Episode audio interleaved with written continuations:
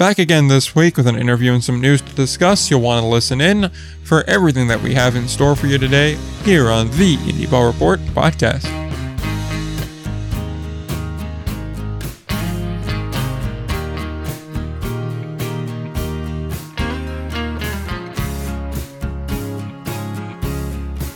Back again for episode 62, according to my notes. We got a good interview this week. We got a couple of minor news stories to discuss. And this week, we're actually going to get to, the Indie Ball Top 10 that's been promised for the last half month.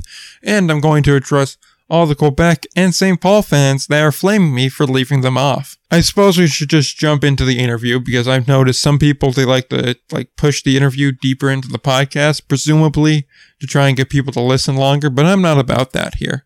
I think we we need to put the interview up front because that's what people came for, and you got to give the people what they want. That's right. So before that, as always, we'll kind of just preface the interview. I think in interviewing Billy Horn, who is our interview subject this week, the the first off, the thing that I take away right off the bat is he's just such a nice guy. Like he yep. really, really is a genuinely nice guy. He genuinely cares about his players. He genuinely cares about baseball. He's a guy that lives and breathes baseball and wants to do as much as he can with it. Also, I take away from it that he's just a really interesting guy.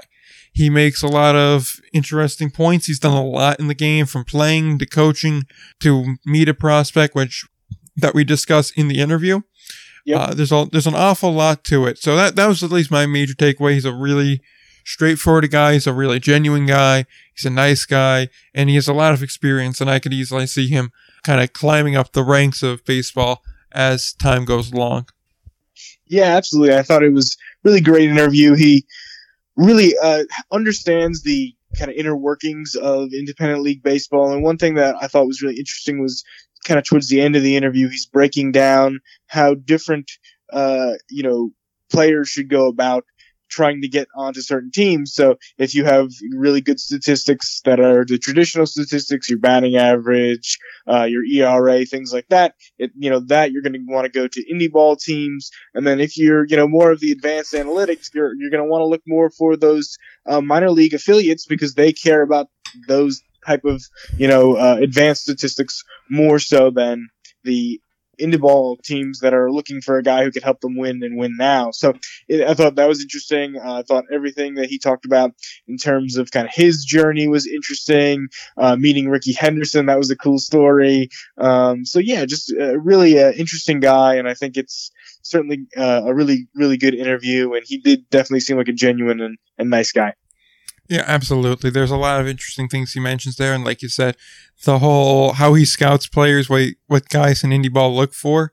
I thought that was very interesting, and also I think he really does grasp the importance of indie ball, both to the player, to the community, really what indie ball is about. That's the main thing that I took away from it. But I'm sure we'll talk about all that and much more after the interview plays, which we might as well just jump right into that. So here is our interview with current High Point Rockers Director of Player Procurement and Bench Coach and the founder of Meet a Prospect, Billy Horn. All right, we are back now and we have another interview this week. We have the founder of Meet a Prospect and longtime indie ball coach, current bench coach, and head of player procurement for the High Point Rockers of the Atlantic League. Billy Horn now joins the show. How's it going today? Hey, it's going pretty good, my man. Thank you so much for uh, for having me on. Oh, it's our pleasure. I, I always love when we get coaches and guys that are working kind of both sides of the of the field, the on the play aspect and off the field con- roster construction aspect. So whenever we can get a guy like you on, uh, it's always a pleasure to have you on. Appreciate that. Yep. I'm just kind of thinking of how we're going to go about this because in the prep work for this interview, I you just have such a long and impressive resume. I figured just kind of breaking it up into parts was the best way of doing it. So I wanted to start with probably what's more relevant to a lot of the listeners, which is your experience in independent league baseball. Yeah, which, absolutely. Which, if I'm if I'm right, it starts as a player playing a little bit overseas in Italy and then coming back and playing in the Golden Baseball League out in California. So I was wondering if you could just talk a little bit about how it was like to play in Italy and then coming back to play uh, would be basically West Coast indie ball at the same time that, and do correct me if I'm wrong, but Rickey Henderson was in the league at the same time. Oh yeah, yep. Got a chance to play against Rickey, and that was pretty cool because like growing up in the Bronx as a Yankee fan, Rickey was like one of my top two favorite players, him and Don yeah. Mattingly. And uh, I remember I didn't get a chance to pitch against him, but I remember I was hitting fungos yeah. and he walked right by me. And I was just like, Rickey, I hate to do this, but I'm a hmm. fan, man. I grew up in a He's like, man, that's cool. Rickey thinks that's cool, you know, because Rickey Henderson always talks in the third person. And what a good guy, man. What a really good guy. And to watch him, I think he was 44 or 45 years old at the time, still stealing bases like he was 20 years old, man. It was just incredible. So it was pretty, pretty cool experience. Yeah, no, I remember him playing in Newark for a little bit there with a, with a bunch of other guys. Cause I mean, being a Met fan, I, I do remember him playing a little bit, but I was really young when he was still a Met. So, and uh, it's, it's really cool to see, you know, these kind of legends of the game playing at an indie ball level. yeah. yeah. So then, then what was it like just playing over in Italy for that little bit of time? Not directly independent league baseball, but still comparable. It, it was crazy, man. I mean, I, you know, when I graduated from Lynn in 01, you know, I was nobody special, 84, 85, 86, you know, just yeah. a, a, below average right-handed pitcher. And, um, uh, you know, obviously I didn't get drafted. So I, I actually took a sales job and I did really well. I took an outside sales job and, and, and I made pretty good money. And on the weekends, I was like pitching, like in a men's league, just for fun. And I just noticed that I'd get, I'd gotten stronger and better and more depth and bite on my breaking ball. My changeup was better. My stamina was better. And a buddy of mine at the time had played professional football over in Italy. So I wound up finding out there's professional baseball out there. And it's a really, it was a really good league. I mean, you had former major league players over there and stuff. It was so crazy. Like I had to send out like video and then I had to work on my paperwork and then I had gotten a contract. So I, uh, I played over there as an Italian citizen okay. uh, after a while. And, you know, it was kind of cool. Like we play Friday, doubleheader Saturday. So I would pitch Saturday nights and then we were off Sunday, Monday, and then we would practice Tuesday, Wednesday, Thursday at night. So we had all this time to just go to the beach. You know, we would go out at night, you know, we would just hang out and, and, and just have a good time. And it, it was literally living the life. I mean, I was making better money than uh, most independent guys you know, do here in the States. And this was 15 years ago and it was all cash and, you know, 25, 26 years old. Uh, it was great. And the competition was very good because you had your mix of players from Australia and Japan and Taiwan and wherever else. And there's also very good local talent in, uh, in Italy and it's only gotten better. So I, I really enjoyed my two years. I had a chance to play in the Olympics. I had gotten hurt. Um, and then I, I came back and, and played in the Golden League in 05. And unfortunately, I tore my rotator cuff and I was, you know, pretty much done for, um, you know, professionally at, at that time. But it was so much fun, man. I made, I made so many friends over there. We would go to the beach like almost every day. And it was just such a different culture. The people were super nice and the food was, of course, outstanding and the women were beautiful. So it, it was, it was definitely worth it really, really enjoyed my time there. Yeah, I think a lot of players don't realize that outside of the U.S. and South America and Asia, there are still a lot of very competitive baseball leagues out there. You just have to be willing to, well, travel first off, and then secondly, just kind of be open to thinking outside the box. That there yeah. are there are other leagues out there that are, like you say, very talented. A lot of guys playing them that are of higher quality talent than you may be playing in a better known league stateside. Yeah, I, I, mean, me, like, I knew I had no shot at making it to the big leagues, you know, and at that time I was like 90, 91, 92 with a pretty good hook. I was 25, 26 years old. I, I knew I had no shot unless I was throwing 100 miles an hour, and I knew that one, that would never happen, and two, I just, I just wasn't that good. You know, I was good yeah. enough to play and good enough to get guys out, major league guys and stuff, but not at that consistency level that you look for. You know, now looking back, as a uh, as a manager, as a bench coach, whatever. I don't know if I would have signed me. I had decent numbers and stuff, but I don't know. I, I might have given myself a shot. It, you know, I, you tend to think about that from time to time. But you know, for any of the guys that are out there that are listening and, and they don't want to give up you know, on the dream. And if they get, you know, they don't make an independent club or they get released from an organization, there are so many countries out there. And, and obviously, yes, you want to go there and, and play professionally to get noticed and, and maybe either make a national team or make it to the big leagues. But, you know, getting worldly educated is so vital to your education as a human being and being able to meet friends and, and, and just explore the world and get paid to do it. I mean, you, you can't complain about that because we're in such a small minority, us baseball players, that once the game is done, we're, we're only going to go into a few different things. We're either going to be a coach, you know, we're going to go into sales, or we're most likely going to, you know, be a cop, a fireman, or be an entrepreneur of, of some sort. So, you know, being able to learn a second or a third language and, and travel the world and and become aware, more aware of your surroundings and getting to know people and cultures, it's only going to help you advance in life get down the road. There, there's no doubt about it. 100%. And also, if you're going to be playing foreign baseball, Italy is no slouch of a place to go. I mean, it's one of the most beautiful places in the world. So, I mean, you can't really beat that. But it was, it was so cool because again, like I said, we played Friday and Saturday off Sunday, Monday. So, for instance, if we had a, if we were on a road trip, we went to Rome or Parma or wherever, yeah. you don't have to take the bus back with the guys. So we would just stay behind and just explore the cities. We'd go to Florence and Rome and Venice and all over the place. And, you know, as long as we were back for Tuesday night practice. So, I mean, we had Sunday, Monday, Tuesday, we'd jump on a train and, uh, got to see a lot of the world and got paid for it. I mean, it, it was so awesome. Really awesome. Yeah, no, it sounds awesome. But just the the backtrack, you had said that there is really one of four major outcomes after you finish playing baseball, and you've dipped your toe in at least three of them. And I want to just kind of talk about a little bit of your coaching experience in independent league baseball. How you were a mm-hmm. pitching coach for Ottawa for a couple of years, and then went to Long Island, and then managed in Normal, and now obviously in High Point. So I was wondering what you kind of learned while in on that Ottawa staff underneath uh, Hal Lanier. I'll tell you, just those two years were probably the the best two years I've ever had in baseball at any level, and it was it was also the the most educational and the most fun because I mean, you take a guy like Hal, yeah, Hal's 78 years old, but he's still young at heart, and I learned so much from standing on the rail next to Hal every single day on not only you know how to manage the bullpen, which I believe is the most important part of the game, and we can get into that later, but really how to manage your players.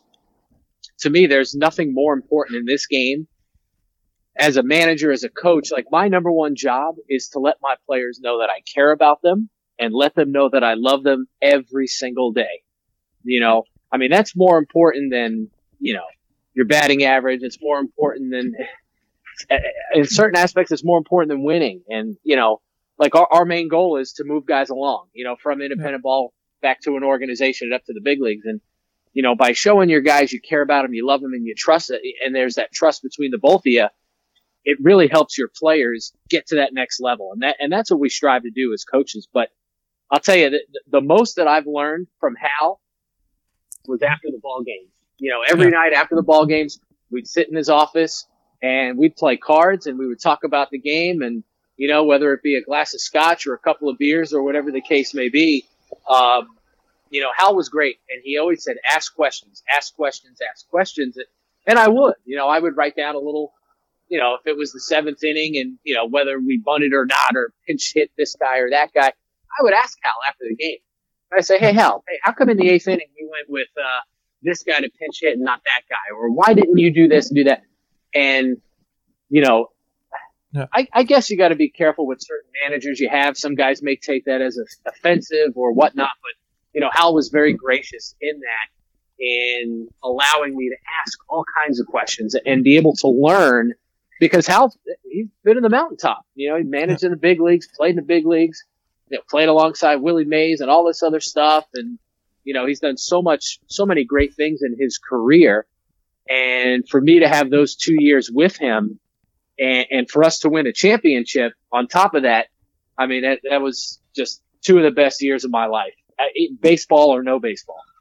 Yeah, I mean, when you're underneath one of the, one of the guys that's a true baseball life, where he's seen the game at so many different levels and from so many different aspects, to just be able to pick his brain and, and just ask, what, what would you do in this situation? How do you handle this situation? Just to just try and get that total demeanor of how you need to carry yourself as a coach to be successful and to be successful not only for yourself but also your players as well. That's just an amazing opportunity. Yeah, he, he was the best, and it was so cool. Like he's a big golfer. I'm not a golfer, but you know, on our off days, I'd go golfing every now and again, and and and just learning, like you said, how to be a, a leader, how to be a manager, how to be a coach, how to be a, uh, a, a kind of a father figure to some of these guys, you know, because you got to remember throughout independent baseball, throughout all of baseball, there's all walks of life, you know, you know, I, I mean, on, on clubs that I've, I've been a part of, I've had plenty of guys that have been in the big leagues and I've, I've had plenty of guys that have been right out of college. So, you know, having that good personality and, and being able to listen, you know, yeah. for me, I know sometimes I get a little wordy or long with my answers, but being able to just listen to your guys and, and hear what they're, you know, what are they going through? What are they going through off the field? What are they going through in life? You know, a lot of times by just listening to what their problems are, that could help you figure out, you know, maybe what's wrong with their swing or their delivery or their mechanics or whatever. So, um, you know, being able to have that open mind and that great personality really uh, helps it helped me helps help me uh, evolve and keep evolving as a as a coach. Hundred percent. I mean, I I personally think that a lot of the issues that athletes have, a lot of the problems are just slumps and struggles they go through. It's mostly mental more often than not. Once you reach a certain level, you know the way to you know how to perform. You know what you need to do to be successful. But sports is as much mental as it is physical knowing couldn't agree I couldn't agree with you more. It could be more. It could be even more than that because like you said at this level all these guys can play. You know, I it's so crazy. You see all this crazy stuff, all these contraptions and all these gurus and all this stuff. All you need is just somebody who knows the game, has some feel, and understands what's going on with your player to be able to help them out. At least that's my opinion. And especially in independent baseball. Oh, 100%. It, it's how it works at every level. I know personally for me, I'm I'm a bit of a golfer, and so I know when I go out to hit a golf ball, there's so many different things you need to be doing to have your swing work perfectly and have the ball go where you want it to. But if you start thinking about all of those things from the minute you address the ball through impact, you're going to screw something up because you're not focusing on what your goal is. And the same thing mm-hmm. applies to baseball. If you stand in the batter's box, you know, okay, I need to try and get at this particular angle. I need to read the ball this particular way if I want to punch it left or I want to punch it right. If you're having all that go through your mind, by the time you figured out what you need to do or what you want to do, the ball's already in the catcher's mitt on its way back to the mound. So it's, oh, just, yeah. it's just about keeping keeping your mind in the right in the right uh, state of mind. Yep, that and having a routine. That's that's the one thing, especially if some younger players are, are, are on here listening to this podcast. You got to have a routine. It doesn't matter what it is, you know. Um, one of the great examples I can give is is Stephen Cardullo. You know, Dulo played for yeah. me this past year. Those of you don't know who Cardullo, Stephen Cardullo is, he played at uh, Florida State and then signed as a he signed with uh, I think Colorado, uh, Arizona, Arizona, Arizona. Well, a- Arizona back in the day. Okay. And then he had gotten released, and he was in independent ball for like four years. Four years, yeah. and this is a hitter, not a pitcher. Yeah. And then he got picked up by Colorado when he was in Rockland, and he played in the big leagues for like a year and a half. But uh, incredible story. But this guy's routine, I mean, he would come to the ballpark every single day, go to the cage. He'd do a little bit of lifting. He'd go to the cage, and then he'd hit after get. But it, it, it's it's a crazy routine. But you know what? It works for him, and he does it every single day, and it makes him who he is, and that's why he's still in the game. You know, right now this year he he's going to Mexico to play. Yeah. Um, had there he'd be out there now had there you know not be the stoppage of play, but I mean the guy just can hit, can run, can throw, he can play the game, but routine. That's the one thing I, I really want to stress to the younger guys is having your own routine, what works for you, not what works what works first, what works for your teammate or what worked for your head coach or your manager, what works for you. Oh yeah, that goes for everything in life, though. You need to have a routine on how you're going to do something, because then eventually it just becomes second nature to you, and that's the important thing. There is just being able to go, okay, this is what I'm going to do. I'm going to do it next, and you start to not think about it, and then eventually you get the results you want. But moving to the next stop, which would be Long Island, I'm just curious to Yeah. see uh, what was the immediate difference, if any, that you noticed between the between the Can Am League and the in the Atlantic League. Well, obviously, the more experienced players, you Yeah. know, because there's no classifications in the Atlantic League, and Hmm. you know, especially Long Island. You know, I mean, most of our club was all you know, big league and AAA experienced guys. But the two major things I noticed. So, one of them was, I mean, my seven, eight, nine was Insu Chow, um, Eric Gagne, and David Aardsma. That's pretty good. Yeah, You don't really see that Yeah. in any other independent, you know. yeah, Um, but uh, I tell you, I, I I really learned a lot as a pitching coach that year because I really learned to just shut up and listen. yeah. You know, I mean, let's just call a spade a spade. Where those guys have been, I've never been, and the experiences that they had, I we Yeah. would go out for pitcher stretch and we'd be out there talking or whatever, and I'd let those guys do all the talking. Yeah. I'm just here to delegate and help out and do what I can, but I'll tell you, I, it, it was a really great opportunity for me to, hey, really keep your ego in check, which I don't have an Yeah. ego because, you know, again, I'm, I've never been there, but to be around these guys and to hear them talk about what pitches to throw in certain situations or, hey, I threw this to Barry Bonds and, you know, this and whatever it is, it was just so cool because the experiences that, that, that those guys had allowed me to, oh, wow. Because I've had experiences. Listen, I've gotten paid to play professionally, but not at that level and not those paychecks. Yeah, it's you a, it's a major. There's a huge difference. There's a chasm between playing overseas and playing in Major League Baseball on, on yeah, a regular yeah. basis. Yeah, there's a big difference between pitching in front of 4,500 people and 45,000.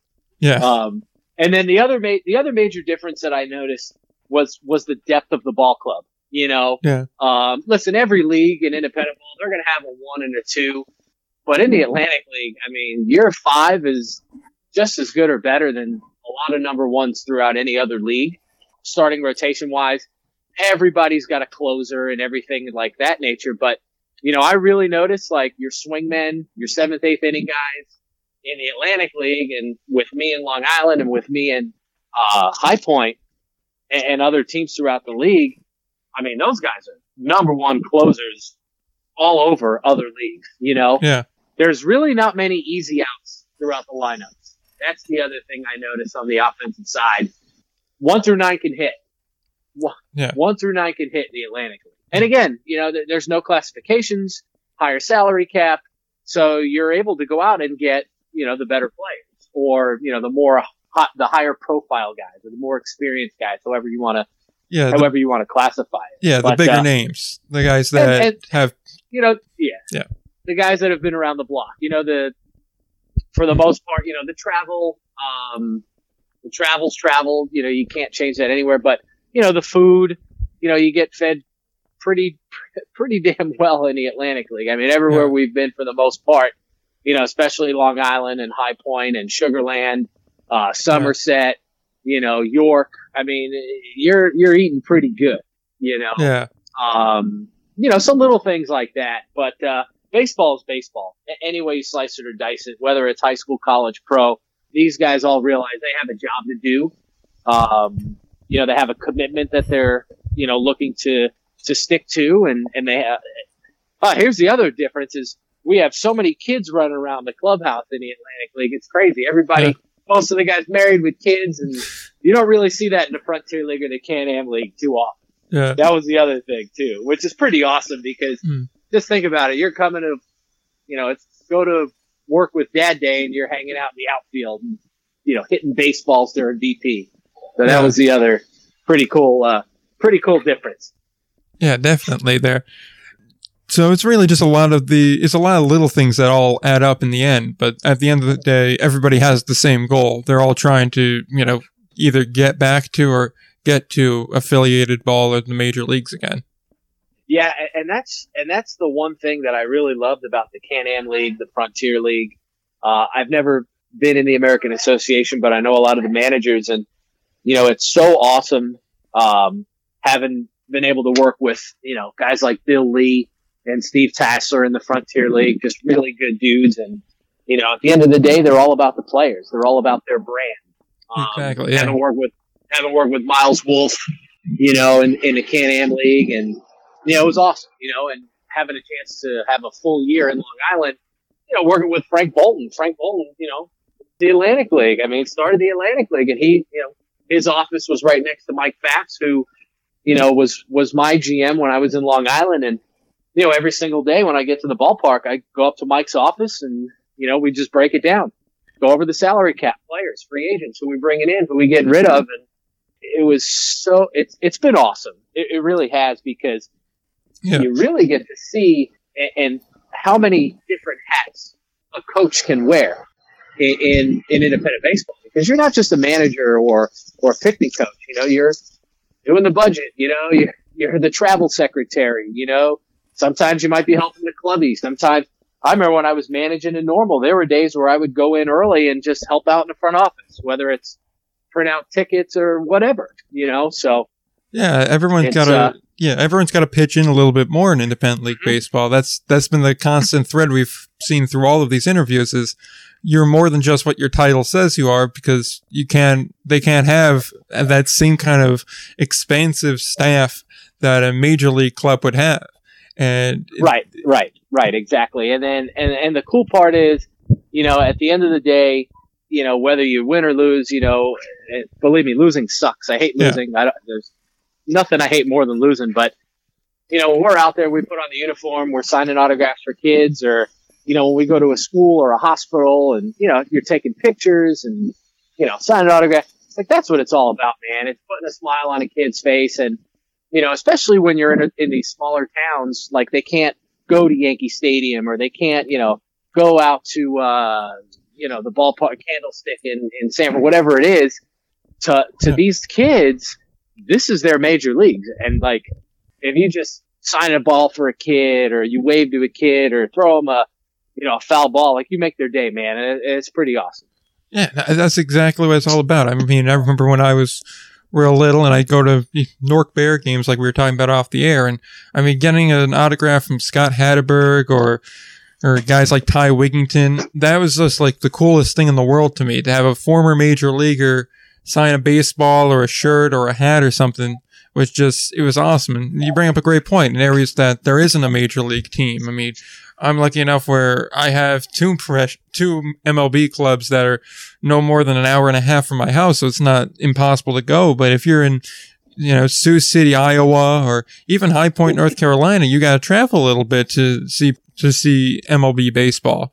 So it, it fills in so critically in these communities to offer some sort of professional baseball. 100%. 100%. And you had mentioned your time, and before we jump to the current job you hold in High Point, I do want to just touch on normal quickly, where you got a shot to manage. You were about 500 in the year you spent there.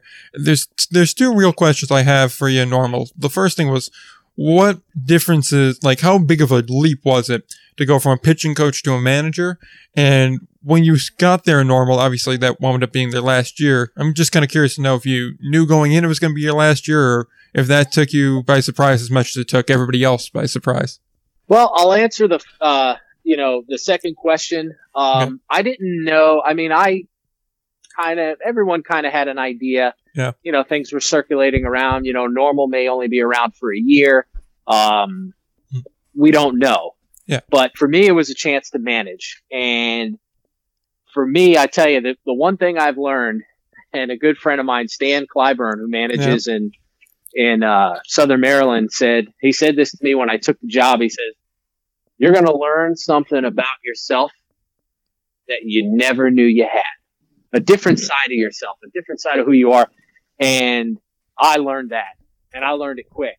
And yeah, being a pitching coach is great. You only have 12, 13 guys to worry about, but when you're managing a professional ball club, you got 25 boys that you got to take care of and watch after. And I loved it. I, I love managing. It was probably, it was definitely the most stressful year I've ever had professionally, but it was also, I really had a chance to, oh, I don't have to run this by Hal, or I don't have to ask KB if, you know, hey, should we go with him or him?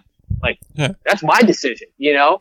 And, you know, because I was also the pitching coach, you Yeah. know, but it was so cool. Like before the games, I would say to Paskey, hey, Paskey, who do you want to, you know, have hit today in the, in the four hole? Hey, what are you thinking? And I learned that from Hal, you know, Yeah. and, and KB. And Kevin was really good about that. Every now and again, Kevin or Hal would just say, hey, write the lineup today. What do you got? You know? Yeah. But I tell you what, the one thing I did learn, I don't think I was a very good manager because I only managed for one year and the team folded. So I don't, I don't know if I did that great of a job, but, but, um, no, I'm, ju- I'm just, Yeah. but Yeah. I loved it. I, I really did. And, um, I'll tell you, transitioning now into High Point, working with Jamie, you know, uh, Yeah. Jamie Keefe, a guy who I have history with, and working with Frank Viola, a guy that I just met last year, we have such a, a great chemistry on our coaching staff. And I've had to take a huge step back, which I have no, no problem with at all. And I finally had a chance to work with a pitching guy. I've never worked with a pitching guy before Yeah. because I've always been the pitching guy. And shit, I get a chance to work with Frank Viola. Are you kidding me? Um, it was Yeah. outstanding, outstanding, and it was so cool just listening to Frank talk and watch him work with the pitchers. And I, I realized that Frank and I are very similar. We're very old school minded. You know, our main things, hey, be tough, compete, attack the zone, throw strikes, you know, have Yeah. a swagger about you. It was so cool to kind of learn that, okay, my thoughts, my beliefs are pretty true, you know, like, Yeah. because it's at some point you kind of maybe you doubt yourself a little bit. Maybe I shouldn't do this or do that, but you know, learning from Frank is, hey, just tell them straight up. Tell- And and Hal always taught me that too. Tell the players straight up. Tell them what you're thinking. Tell them what you feel. But uh, it's great Yeah. working with Jamie. I know we're going to segue into that, but it, it's so cool working with these guys. We have so much fun. You know, Jamie and I putting the ball club together. We're on the phone every day trying to make the club better. It's I'm in a great spot, and I really love you know being in High Point. It's awesome. Yeah, that was going to be one of my questions was because I know when the roster was first coming out and I was looking it over, I was like, oh wow, there's a lot of former Can Am League guys that I'm noticing on this roster. So hmm. I was, I wondered how much that kind of Can Am League influence between you and Jamie had on the roster there, and also just uh, what it's like to build a roster completely from scratch. I know every year in indie ball there's so much turnover, but at least normally you have some guys that you want to bring back or guys that you kind of expect to see back. But when you're starting from scratch, it's a whole different ball game. Pardon the pun. Yeah, no, you're right. And and it was so fun because if you think about it, you know, we had the pick of the litter. First of Yeah. all, we're in the Atlantic. Who doesn't want to play in the Atlantic League?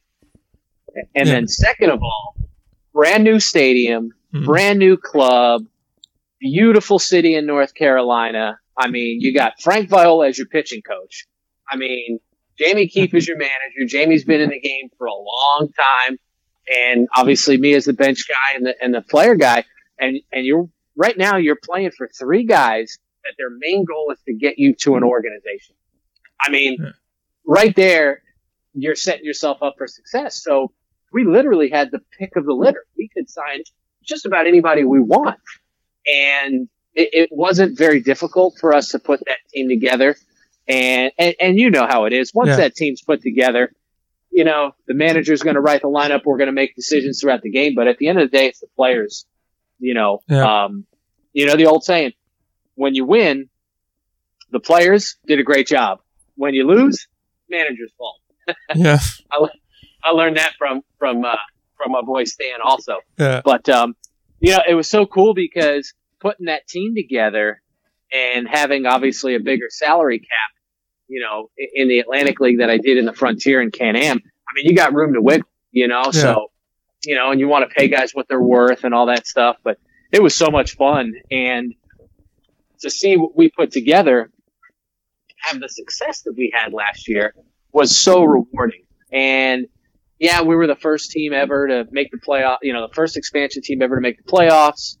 Um, it didn't go very well in the playoffs, but we Uh-huh. made it. Uh, I think we had seven or eight all stars on the team. Uh, we had seven guys picked up, you know, throughout the year. But the best part about what we did all of last year, the best thing, the most self fulfilling thing was I think we, throughout the whole season, had quote unquote released, I think Yeah. 16, 16 players or something like that, or 15. But Mhm. instead of releasing those 15 or 16 guys, we got 13 or 14 of them jobs.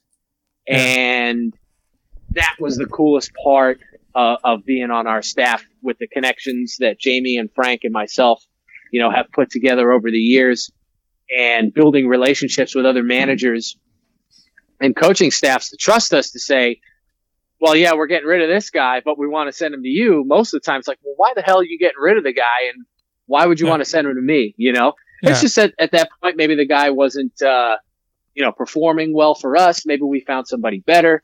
A lot of times with the pitching, some of the pitchers weren't having success with the TrackMan, yeah. you know, because the track, the TrackMan is just straight up and down. It doesn't give the corners. And we had a couple of pitchers, uh, last year, you know, uh, Tyler Heron and, uh, Ryan Williams, Okay. and they weren't having as much success as they were without the TrackMan. We sent them both to the American Association. I think both of those guys had sub three ERAs over, you know, Yeah. significant amount of time.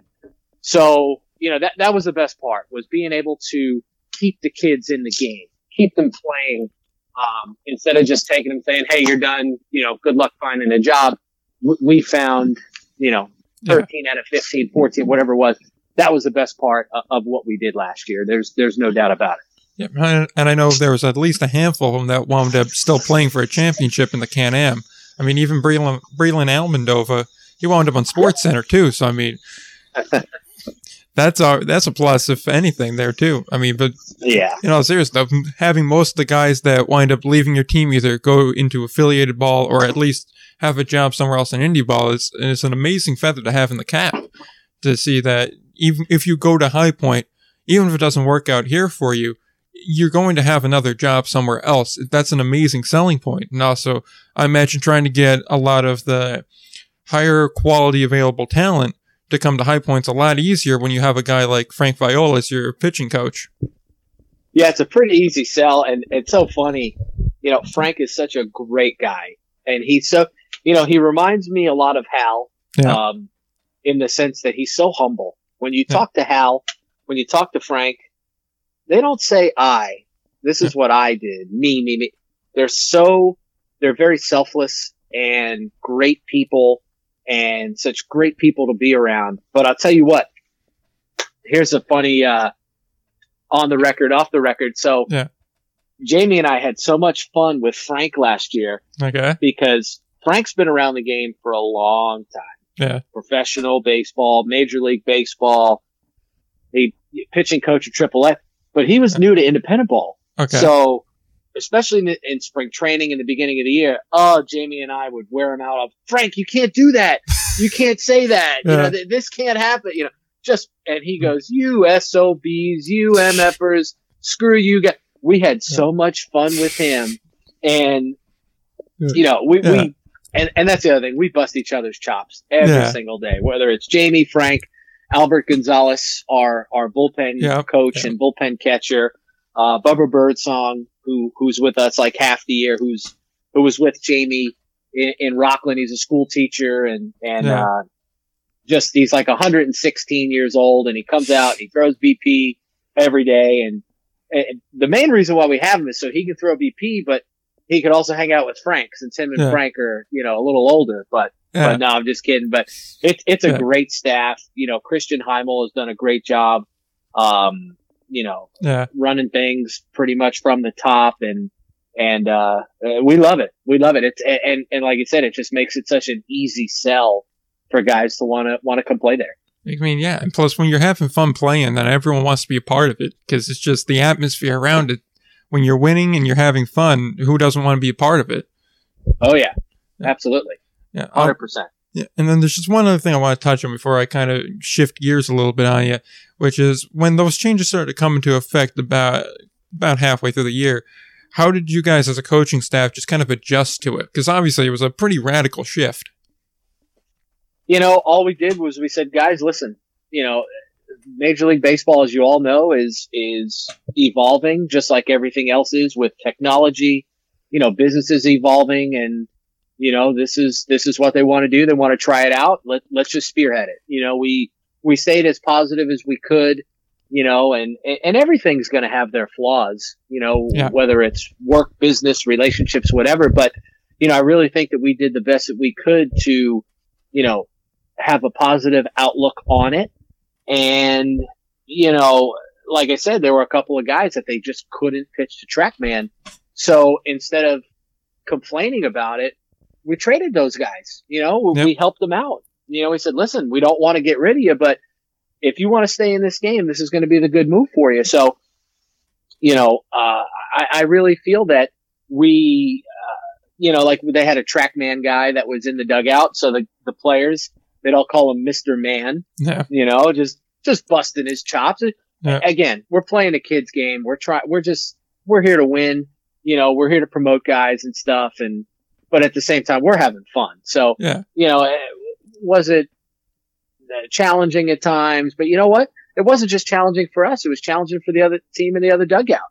We Yeah, embraced it. You know, we've embraced it, and you know, whatever changes are going to happen this year, we're going to run with it, and we're, we're going to adjust to it and do what we can to to uh, take advantage of certain things. Like if you look at our roster, you know, with with the pickoff move, it's real easy to steal bases. So if you look at the guys we've we've added, you know, like Darren Ford, Mikey Reynolds, you know, we're bringing back a healthy Jared Mitchell Yeah. you know, um, you know, we've added a couple other guys, Martinson, and we're going to steal a lot of bases, you know, so, Yeah. uh, we, we just adjusted to it and, and Yeah. just said, Hey, listen, we can either be upset and complain or we can just take advantage of, of, uh, certain rules and adjust our roster accordingly. And we did, and we'll see what happens this year. Exactly. I mean, winners adapt. It's as simple as that. You've got to find a way to overcome it. And like you said, you're playing a game that everyone wants to be playing at that point. You know, there's millions of people in America that all want to be playing baseball for money and eventually go on to be a star in Major League Baseball. So when you're at least playing, continuing to play baseball, it's hard to be upset. And positivity, positivity is key in all of this. So, but just going, just going to shift gears on you a little bit quickly and just talk about the little bit of time you spent back at Lynn when you went back to coach and then won a Division two national championship there, which is pretty good work in one year. Yeah, I got lucky. I really did. Um, so I played at Lynn, and um, right around that time, a good buddy of mine, uh, who was Yep. the pitching coach there since we graduated, uh, Jesse Capellish, uh, he had wound up getting a scouting job with the uh, Houston Astros. Okay. And at that point in time, I was kind of in between. Am I go- going back to sales? What am I doing? So, um, I've always had a great relationship with our head coach, uh, Rudy Garbalosa, who's still there. Um, he's been there since 2000, actually, and his first year as head coach was 2001, which was my uh, senior year. Hmm. And uh, he said, "Listen, the job doesn't pay much. You're going to work a lot, but you know, we got a good club, and you should have some fun." So, you know, I wound up going on there for the year, and and it was a great year. Um, obviously, yeah, we, we won the Division two national championship, which was pretty awesome.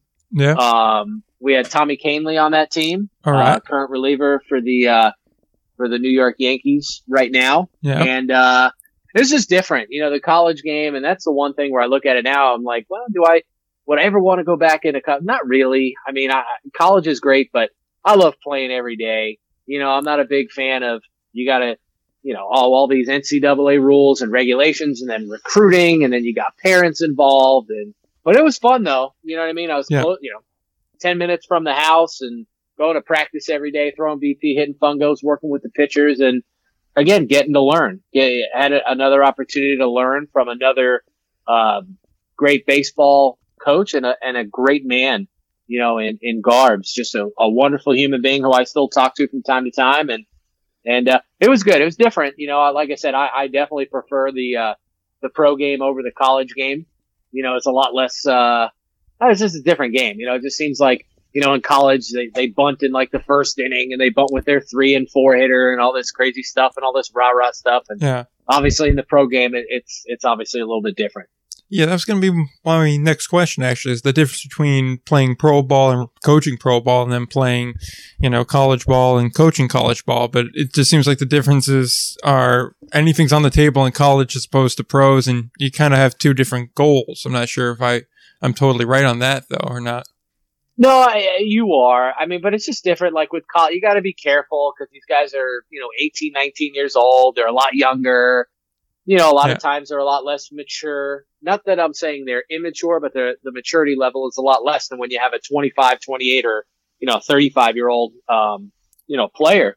Yeah. But um, you know, it's funny. Like for me, I, I, I don't really curse a lot or swear a lot, but I do. I'm a human being. Everybody. Yeah. But it's like at the college level, you kind of got to be careful. What if they go to, to the dean or their parent or the parent hears that you cursed and they go to the dean? It's just, it's just a lot, a lot more crap that you have to deal with, um, you know, at the college level. But, you know, uh, yeah. you know, it, it's, it's what you want to deal with and what you don't want to deal with. And for me, I, I just love going to the ballpark every day. 140 games a year.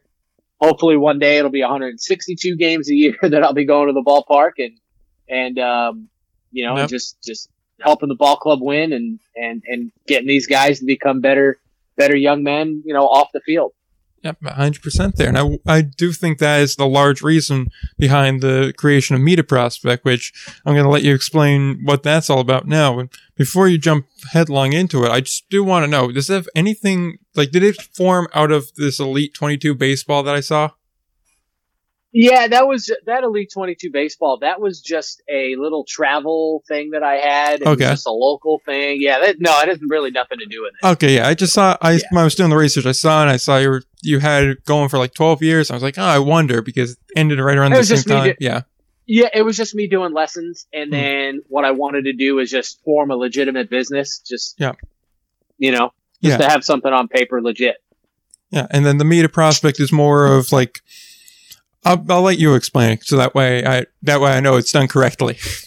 Yeah, no, you're fine. No, um, I don't know. About five or six years ago, I uh, I had finally just gotten sick and tired of these like recruiting websites, and I don't know. I just saw like kid kids like in high school were paying like hundreds, in some cases thousands of dollars to have their stuff broadcasted. And yeah. I was like, wait a minute, that that's just I don't know. It's just to me it seemed highway robbery. And then it was like, oh, if you put your stuff on our website, we'll call all these college coaches and this and that. And I was just like, okay. So yeah. you know, I, the idea kind of came to me. I was like, I just want to kind of create like a network for players, just so guys can share some video, share some content, get their name out there, and um, you know, uh, five years later, you know, we've we've helped over 200 guys, you know, sign professional contracts, and it's been pretty awesome. You know, the the group page is cool. You know, guys are posting in there every single day, and um, you know, it's just like I said, an opportunity for guys to broadcast themselves. You know, we don't charge any money for the, uh, you know, for anything that's done online, for you know, for the Instagram page, the Twitter or Facebook page or whatever. Um, and then all of a sudden, like two years ago, people wanted us to do live events. Mm. And I was like, okay, I, I guess why yeah. not? So, um, we actually did one in, we sponsored one in, uh, on the west coast of Florida, like two and a half, three years ago. And it was totally free. We didn't charge any money and, but we didn't have any managers there. So, okay. but it was good. We had, we had like 50 players show up and it was a good chance for me to get out there for two days, work with some pitchers, work with some players. And then you know, after that, we started doing events. So we've done, uh, you know, three or four events, three or four live events. And, you know, every, every event we've had, we, you know, we've had, you know, 10, 12 guys signed, uh, right on the spot. So it, has been cool. You know, for those, we do have, have a fee for those events. Um, yeah. but, uh, you know, we have, you know, major league scouts, independent managers. We have other, um, leagues come out and they come and I, I tell them, I said, listen, you guys talk to players, get them go to your camp, have them go to your organization, travel with you, do your tour. Do, I don't care. It, it's just about helping players, you know, and, yeah. um, it's, uh, it's been fun and, and I really enjoy it. You know, it, it's, uh, and it's also a good way when we have these events to get together with the boys. You know, you get a bunch of the managers come together. you know, I get them hotels and we get dinner and all this stuff. So it's, um, at the end of the day, we're just doing good stuff for players, just like uh, yeah. everybody else is out there. Exactly. And, um, you know, we're just, hey, we're just trying to help. That's it. Yeah, just I, giving guys another alternative avenue for them to be seen. And if they can get a job, they can get a job. Or if they can go join another organization, by all means, have at it, have fun. Um, hopefully we can get you a job. Yeah, at the end of the day, everybody's working towards the same goal. Everybody's trying to, you know, get their guys signed and move them along to the next and mm-hmm. higher level. And I'm just curious to see, like, is there any in particular group that you look for to try and get in to meet a prospect? Because I know it seems like there's a wide range here from anywhere from like high school seniors to guys that were playing pro ball a little bit. Because it seems to me to be a lot like almost Facebook meets like Match.com or something like that. yeah. So uh, I'm glad you brought that up. So, you know, I think we've done a pretty good job right now of hammering the uh, professional and independent and college baseball market. What we would really love to do the next phase is to get this out to basketball and football and hockey and lacrosse and, you know, all these other sports. And especially for high school and college, you know, that, that would be our goal for the other sports is high school and college helping these guys and women, you know, get scholarships. And then obviously from college, get into, you know, uh, a professional league. And, you know, the long term goal of this would be to be able to sponsor events all over the country and all over the world, you know, but yep we're very uh, very small, very small staff, and um, you know, very like I said, we're we're just here to help out. And if we can evolve, if there's anybody out there that's interested, you know, feel free to reach out to me. And and if there's something we can do to expand and and and and keep helping these kids out, uh, I'm here to listen yeah, it's just one one day at a time. You just got to keep growing incrementally there, and it it definitely is something that was going to be my next question was is it just baseball or not? But obviously to try and get to more kids, and I think that's definitely definitely a, a great goal to have because if you're the first time you're going through this, I'm just thinking as like a parent. The first time you have a kid going to college, or the first time you know they're really getting to serious athletics, and they may have a shot at playing in college, you really don't know what you're doing. You don't know how the whole scouting process works, what you have to do to get seen. It's all, you're stuck in the fog of war. So to have someone there or at least have a, a, platform there that could try and help with that, even if it's just saying, okay, just post your tape on here, post a little bit of a description of the kind of person you are, the kind of player you are, it helps a ton. Oh, absolutely. Absolutely. And there, and there are a bunch of other guys and, and, organizations that are out there that are helping players and, and it's cool. I'm just glad to, like I said, just to have my hat in the ring a little bit and, and, um, you know, just, just to help the kids, man. That's what it's all about. Yeah. And so for those that are listening, because I know we do have a very wide ranging demographic, if they're not already on Meet a Prospect, where could they, A, find Meet a Prospect and sign up for it? And then secondly, when you make a profile, what are the kind of things that you should look to put into that profile to help attract more eyes on it? Sure. Where we have the most traffic right now is in our Facebook group page, and you don't have to sign up. All you need to do is um, ask to be uh, uh, yeah, just ask to invited join the group. In. Yeah, all you have to do is just join the group, and then uh, we'll get an alert, and then uh, we'll read the profile and make sure it's a legit player and all that stuff, and then we'll approve you in the group, and then um, once you're approved in the group, you know, I say put in separators. I I, I think the the best way to do it. Hello, my name is so and so. You know, I'm six foot, blah blah blah. From here, uh, please take a please take a look below at uh, some video clips I put together, and then I would also include a link to your baseball reference or uh, any link to stats or any kind of separator. You know, um, for those of the guys out there that are into you know analytics, there are major league scouts that are on our on, in our group so if you have anything that's got analytical data, you know, feel free to put that on there. Um, you know, and then the other thing, the other piece of advice is when you're writing emails, emails do get read, by the way. They don't yeah. all just get deleted. So when you're writing an email and if you make sure it's personalized, like if you're hmm. writing an email to me, write dear Billy or whatever. Um, don't just write like, hello, sir. Like do a little bit of homework, do some research and you know, write out a nice professional email. And that's the other thing I suggest too is a lot of times you know, guys will send me stuff. And then what I do is I'll just send it out to the uh, American Association, the Atlantic League, and the, uh, you know, the Can Am League. Yeah. So do your homework, guys. You know, look and see who are the commissioners of the league. Find their email addresses, and then they'll send them out to everybody. And then, you know, especially in independent ball, here's a just a little tip for everybody out there. Nobody cares about analytics. Nobody cares about your uh, spin rate. Nobody cares about your launch angle. Stats are what matters in independent ball. Okay, because in independent ball, our job is to win. First and foremost, that's it. Are you going to help my team win? Yes or no?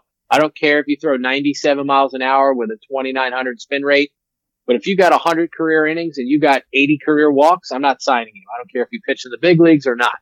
So when you're reaching out to these independent leagues, you got to have good numbers, okay? And be realistic.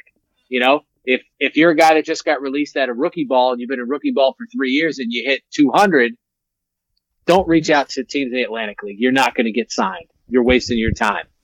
So what I would do is then put together an email, you know, to the uh, Frontier League, American Association, Can Am, and I would put it with some good video, and you know, you go that way. But when you're writing emails to major league organizations, lead with your analytical data, especially if you test well. And that's the big difference between organized ball now and, and independent ball.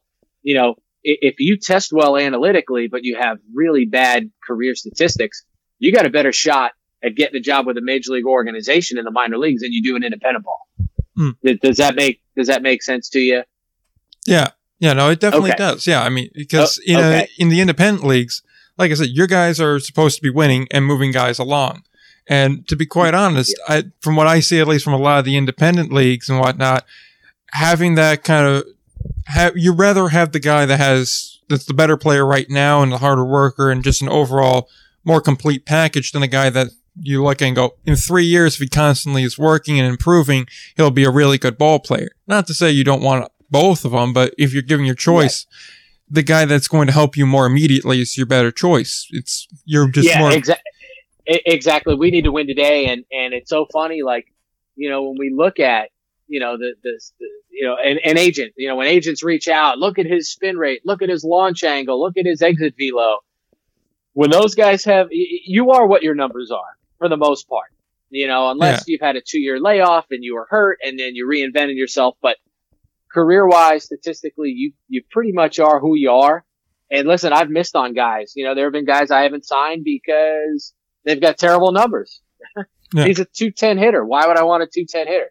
Well, his exit velo, his exit velo is not going to help me win ball games. So, you know, just Yeah. a little tip for, for, for those guys out there. And, and again, the guys that test well analytically, you know, target more major league organizations than, than independent ball because you're going to have a real tough time. You know, if you got a career eight ERA and like I said, you're, you're walking 80 guys every hundred inning. I don't know many guys that are going to sign you. I don't care how hard you throw. Yeah, which leads me to a follow up question, which is as a player procurement guy, when you look at a player, what are the stats that are the most important to you, both as a pitcher uh, and as a hitter? Yeah, well, as a pitcher, the first thing I go to is I go to innings pitched and walks. That's number one. Yeah. Th- Then I revert back to innings pitched and I go to strikeouts. All right. Then I go, then I go back to innings pitched and I look up number of hits given up. All right. And then, and then if those three all hit the criteria, then all right, then let me take a look at the ERA. I'll take a look at the whip. Um, you know, that's pretty much the main, the main stats, you know, that, that I would look at. And, and then, like I said, and then, you, you know, you go from there. You know, I don't, I don't care about wins and losses. I, you know, that, Yeah. that stuff doesn't matter, you know. Yeah, a lot of the wins Um, and losses, they're subjective. They're based off of the team around you more so. You can only control Yeah. so much as a pitcher, but it's about the Right. innings pitch because then at least you have a larger sample size to work off of. So you can say, ah, it's, this season wasn't a fluke. It was pretty, pretty consistent. Right. And then obviously, yeah, strikeouts per nine and walks per nine are important, but I get that in my head. I just do it mathematically. Yeah. Unless it's written right there in baseball reference, you know, from innings pitched to walks, innings pitched to strikeouts. Yeah. And then, um, you know, and then for hitters, it depends on what I'm looking at. You know, if I'm looking for, you know, hey, oh, we just lost an outfielder and we got four guys. well, is he a corner outfielder or a middle, you know, or, or is he a center fielder? Yeah. You know, obviously, if he's a corner guy, I would prefer a guy with, you know, a lot of RBIs, a lot of runs scored, um, a lot of home runs, not so many strikeouts, you know, if possible. Yeah. You know, I don't care about stolen bases, you know, in that, you know, Yeah. in, in that retrospect. I want a guy with a lot of doubles. You know, I'd rather a guy with a lot more doubles than home runs. That's right. just me. Um, obviously batting average and on base percentage, you know, that's Yeah. important, but it doesn't get too in depth. You know, we're not looking at, uh, O, o, you know, OPS plus slugging plus WA plus, no, there's no, there's no major scientific, uh, formulas. You know, sometimes, hey, there's been a couple of times where if a guy got hurt, Yeah. during a game, I'd run to my, I'd run in the office and I would text like four or five agents, say, "Hey, Mike, this guy just went down. What do you got?" And then I'd go back, you know, on the field and go back and all Yeah. of a sudden I'd get three names, look them up, and then boom, I just signed a guy during a game. I've Yeah. done, I've done that before, you know. Yeah. So I was, So yeah, I was just curious on that front as for as for that. And I'm trying to see what else I have here because I got I got so many notes here of stuff to ask. Because when I was doing the research, like I said, you the resume you have is just it's so accomplished that there's so much to talk about here. But I, I also see we're nearly at an hour, so I don't want to take up too much more of your time here. I, I guess with that front here, I Um, got I got one I, I got one thing that I'd like to talk about. It's about coaches coaches going from independent ball to organized ball now. I, I, I'd like to say a positive on that if you want to yeah, no, I was about to say I'm going to give you the floor to say if you want to say anything, go for it. So Okay. Yep. You ready? yeah, go for it. So one of the other cool things about independent baseball, uh, not only for players but for coaches, um, Hmm. you know, this year alone, I I've had at least half a dozen of my good friends get jobs with major league organizations as managers and coaches. You know, Cam Ross. Um, oh yeah, Cam.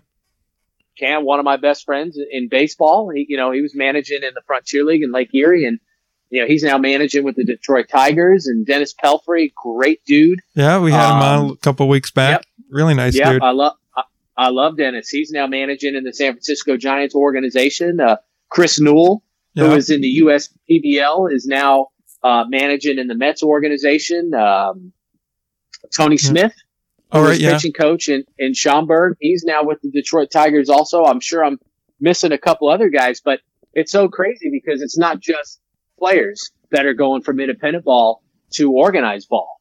Um, and it's so awesome to see guys like that get opportunities to, you know, further their careers and hopefully get, get to the big leagues one day. I mean, you know, I, I never made it to the big leagues as a player. I'd love to get there as a coach one day, you know, so, Yep.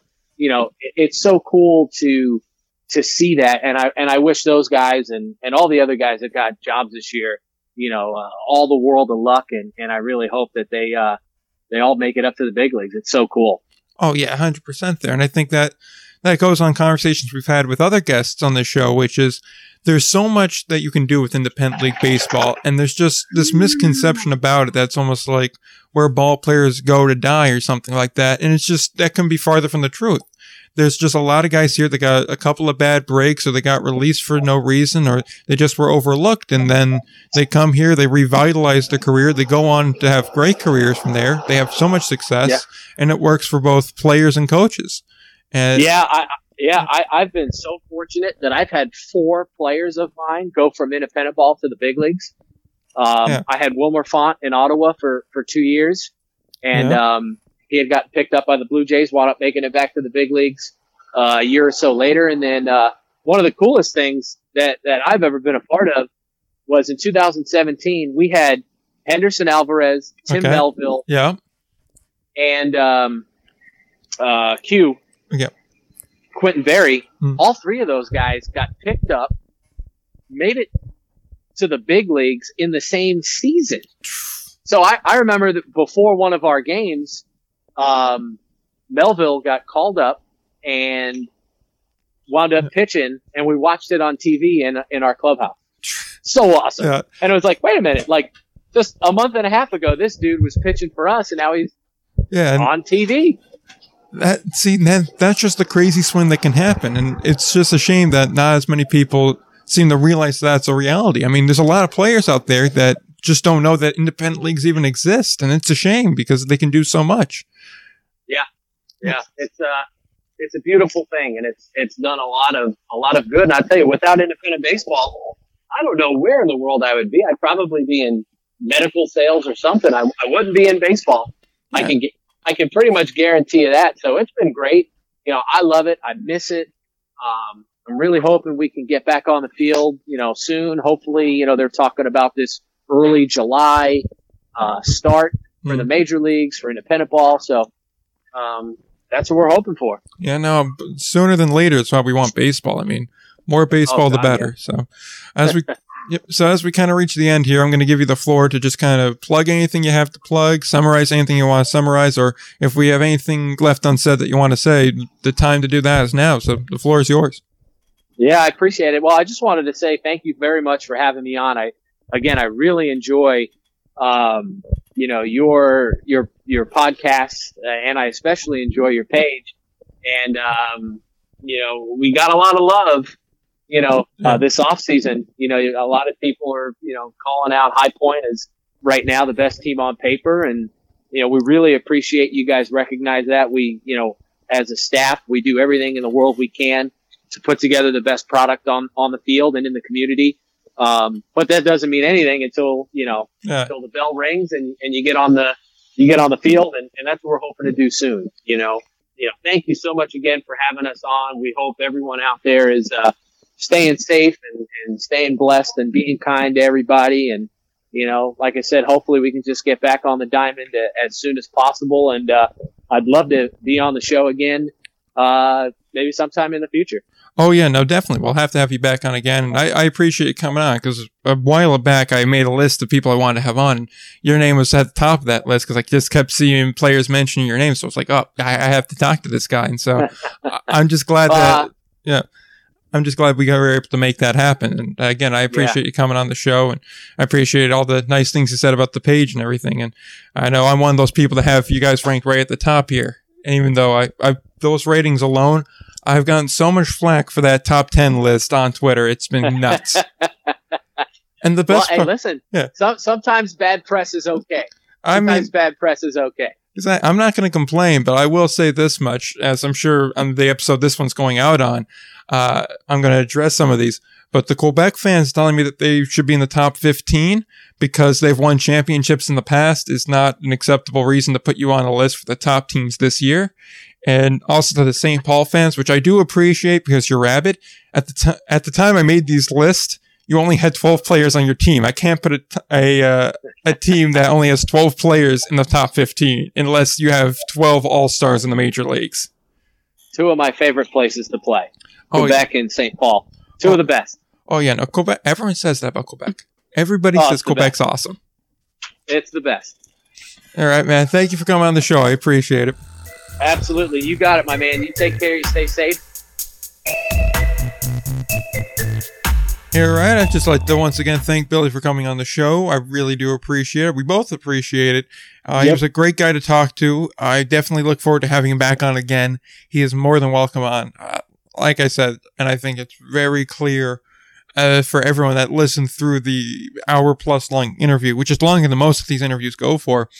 Yeah. Is how positive of a guy he is, how nice of a guy he is. And he really does genuinely care about the players that are under his watch, that are on his roster. Uh, I think that's very clear from how he was saying. You have to understand some of these guys, you have a whole variety. Some are, have experience in the show, while some of them are college graduates, and some of them just need like this mentor father figure for them. Uh, that was very clear to me that, okay, he really does care about these guys, especially yeah. when he started talking about the thing that I, I think, at least in his mind, he's the most proud of is of the 16 guys High Point had to let go of last year, 13 of them were at least traded or moved to another club. Yeah. They were, they wound up somewhere else on a roster. Only three of them were just outright released and didn't go anywhere with it. And I think that that's definitely a source of pride for him. Is yeah. how even if we can't help you or you're just not performing enough for our level, we're still going to try and get you a job elsewhere. We're not going to leave you out to dry. And I think having that, as well as how he talked about just the all star staff he has in High Point, between those two factors and the success and all the elements that go into High Point, I could definitely see why they're a destination to go to. Absolutely, and and that's really was one of the most important parts of the interview interview for me is that he shows kind of the the way that these that High Point's looking at um, guys and the way that High Point is really working to make sure guys can continue their careers after they leave the Rockers. I mean, it, it's an impossible situation for a lot of guys who get cut from these indie indie ball teams, and now they're like, what do I what do I do? For him and, and others to have on the staff there, Jamie and, and the rest of them to have those kind of relationships that they can pinpoint to other teams, other organizations, other leagues, uh, and they can put guys in position to succeed. I, I mean, and the, the point he made about the TrackMan, I thought was fascinating, right? You've got these two pitchers who are really, really great, but because of the way that the TrackMan works, they can't, you know, the way they pitch doesn't work with, uh, with High Point, doesn't work with the Atlantic League. So he sends them to the American Association, and what did he say? It was like a, they both had a sub three ERA. Yeah, yeah, they're both in the twos. Yeah, I mean, that's brilliant. And so I think you've got these guys who are just, uh, you know, really in High Point, they've just a group of guys who really understand what independent league baseball is all about. And I think Billy leads the pack in that, just understanding how to make guys uh, successful. And, and it all goes back to the point you made early on with just the fact that he cares about his players. There's, you know, not every coach cares the way that he does uh, about his players. And so I think that's something that really separates him, uh, makes him so interesting to listen to, interview, and certainly, I'm sure, interesting uh, and really enjoyable to play for. Oh, absolutely. I mean, the the guy, like everything you just said there is true. The guy cares so much, and I think that out of above all things is truly the selling point. If you get your option between, okay, I could be in High Point or I could be in take any other really Atlantic League park, and you just see how much the staff genuinely cares and how much just kind of chemistry and community there is in that locker room. You want to be a part of something like that. You want to be where you know that staff has your back whether you're part of the team or not part of the team. And it's just very clear there, especially, I mean, if you're a pitcher, I, I don't think you could find a better situation than having Frank Viola as your pitching coach. Oh, and, yeah.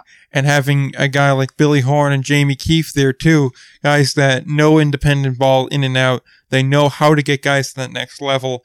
And it just, the thing that I think is the largest takeaway from just talking with Billy is just how much he takes pride in what he does. He takes pride in moving these guys to the next level. He takes pride in, you know, caring about these guys. He takes pride in making sure that these guys have a place to play.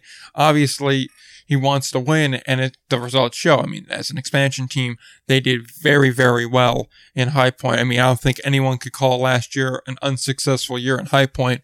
Oh, no. I mean, yeah, great year. Exactly. I mean, if they didn't run into Long Island, if they didn't run into the eventual champs in the first round, they probably would have went even further. But unfortunately for them, they just got a bad draw. Regardless, it's still there's just so much about organization when they bring in these types of guys that is just so positive and Billy is definitely a large part of that. And like I said a little bit ago, I could definitely see a major league team taking a look at him because I think at the very least he deserves a shot in MILB. I think. Oh, yeah.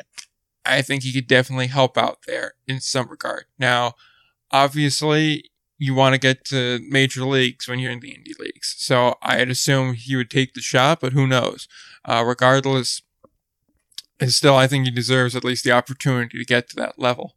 Uh, I think so as well. I mean, uh, he talked about all those guys, Pelfrey and others, who were his friends and have now moved into uh, affiliated situations, affiliated teams, and so that makes a lot of sense to me to have a guy like that who's so connected, uh, clearly a people person, clearly understands the uh, human side of baseball, right? I mean, the that is, and certainly if if you're looking for a guy to help kind of move along your young players, like you said, put an arm around some guys and, and be that mentor figure. He seems to be someone who, who can fill that mold pretty, pretty nicely. So it might be someone worthwhile for these teams to look at. And I, I really would, wouldn't be surprised in the least if he winds up in some type of affiliated situation uh, in the next year or two down the line, especially as, you know, the, uh, as the affiliated leagues get pared down and trimmed down, and you know you're going to start needing guys who are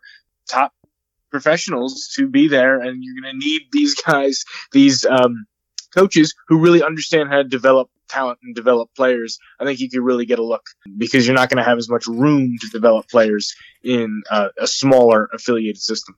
Spot on there, but you did hit on something that I want to jump on, which is him understanding the game of baseball for more than just on the field, what it means as a larger perspective, how he understands how independent like baseball is a great kind of jumping off point for a lot of guys. I mean, you mentioned Pelfrey, but also there's Cam Roth, there's Tony Smith, there's a slew of other guys, Craig Maddux we had on the show that all transitioned from playing and player coaching in independent league ball to, you know, the MILB level and how it's a jump spring for there. In the interview, Pelfrey mentions how he had, I believe it was Henderson Alvarez, Tim Melville, and Quintin Berry.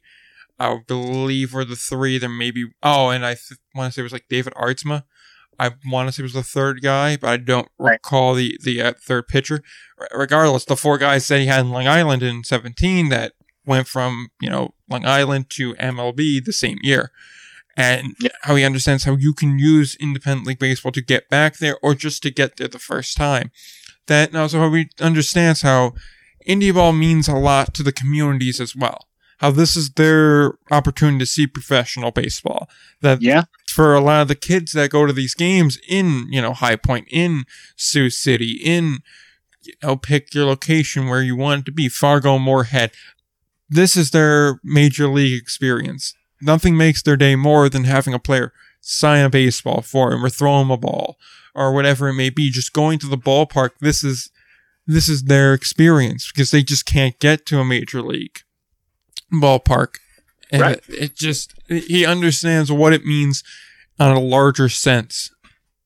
yeah, absolutely. He understands that wide ranging aspect that is why independent league baseball is so important, and that's why I think he really is a crucial cog in the success of High Point. Really do think that he um, is an essential piece there, uh, and and they will need him uh, as they continue to try to go against some of these Goliaths in the Atlantic League whenever the season does resume. Because you know Somerset and Long Island, after having some time to really think about things and craft things, and um, in during this period of quarantine, whenever baseball resumes, they're going to be roaring to go. Oh yeah, absolutely. It's going to be. I mean, he's probably in the toughest division as far as independent leagues go. Uh, I know my top ten and your top ten probably when we get to discussing that in a little bit are going to maybe reflect something a little bit different than that. But uh, as far as last season goes, you're just basing it off of that. Uh, that was an extremely hard fought division. Uh, all four teams in it were tough, but I mean, the three teams that come back this year in High Point, Long Island, and Somerset are, they're all, they're battlers. They're, they're not going to be any easy games between those three teams. There will not be. Yep, I agree 100%. Yep. Uh, just a couple of things I want to touch on in the interview. Uh, you could definitely tell that uh, Hal Lanier, especially, but even Stan Cliburn, those are two very big influences on Billy. He's like a sponge. He absorbed a lot of them. I mean, he even said the two years in Ottawa taught me so much. It, they were probably the two most influential years I had.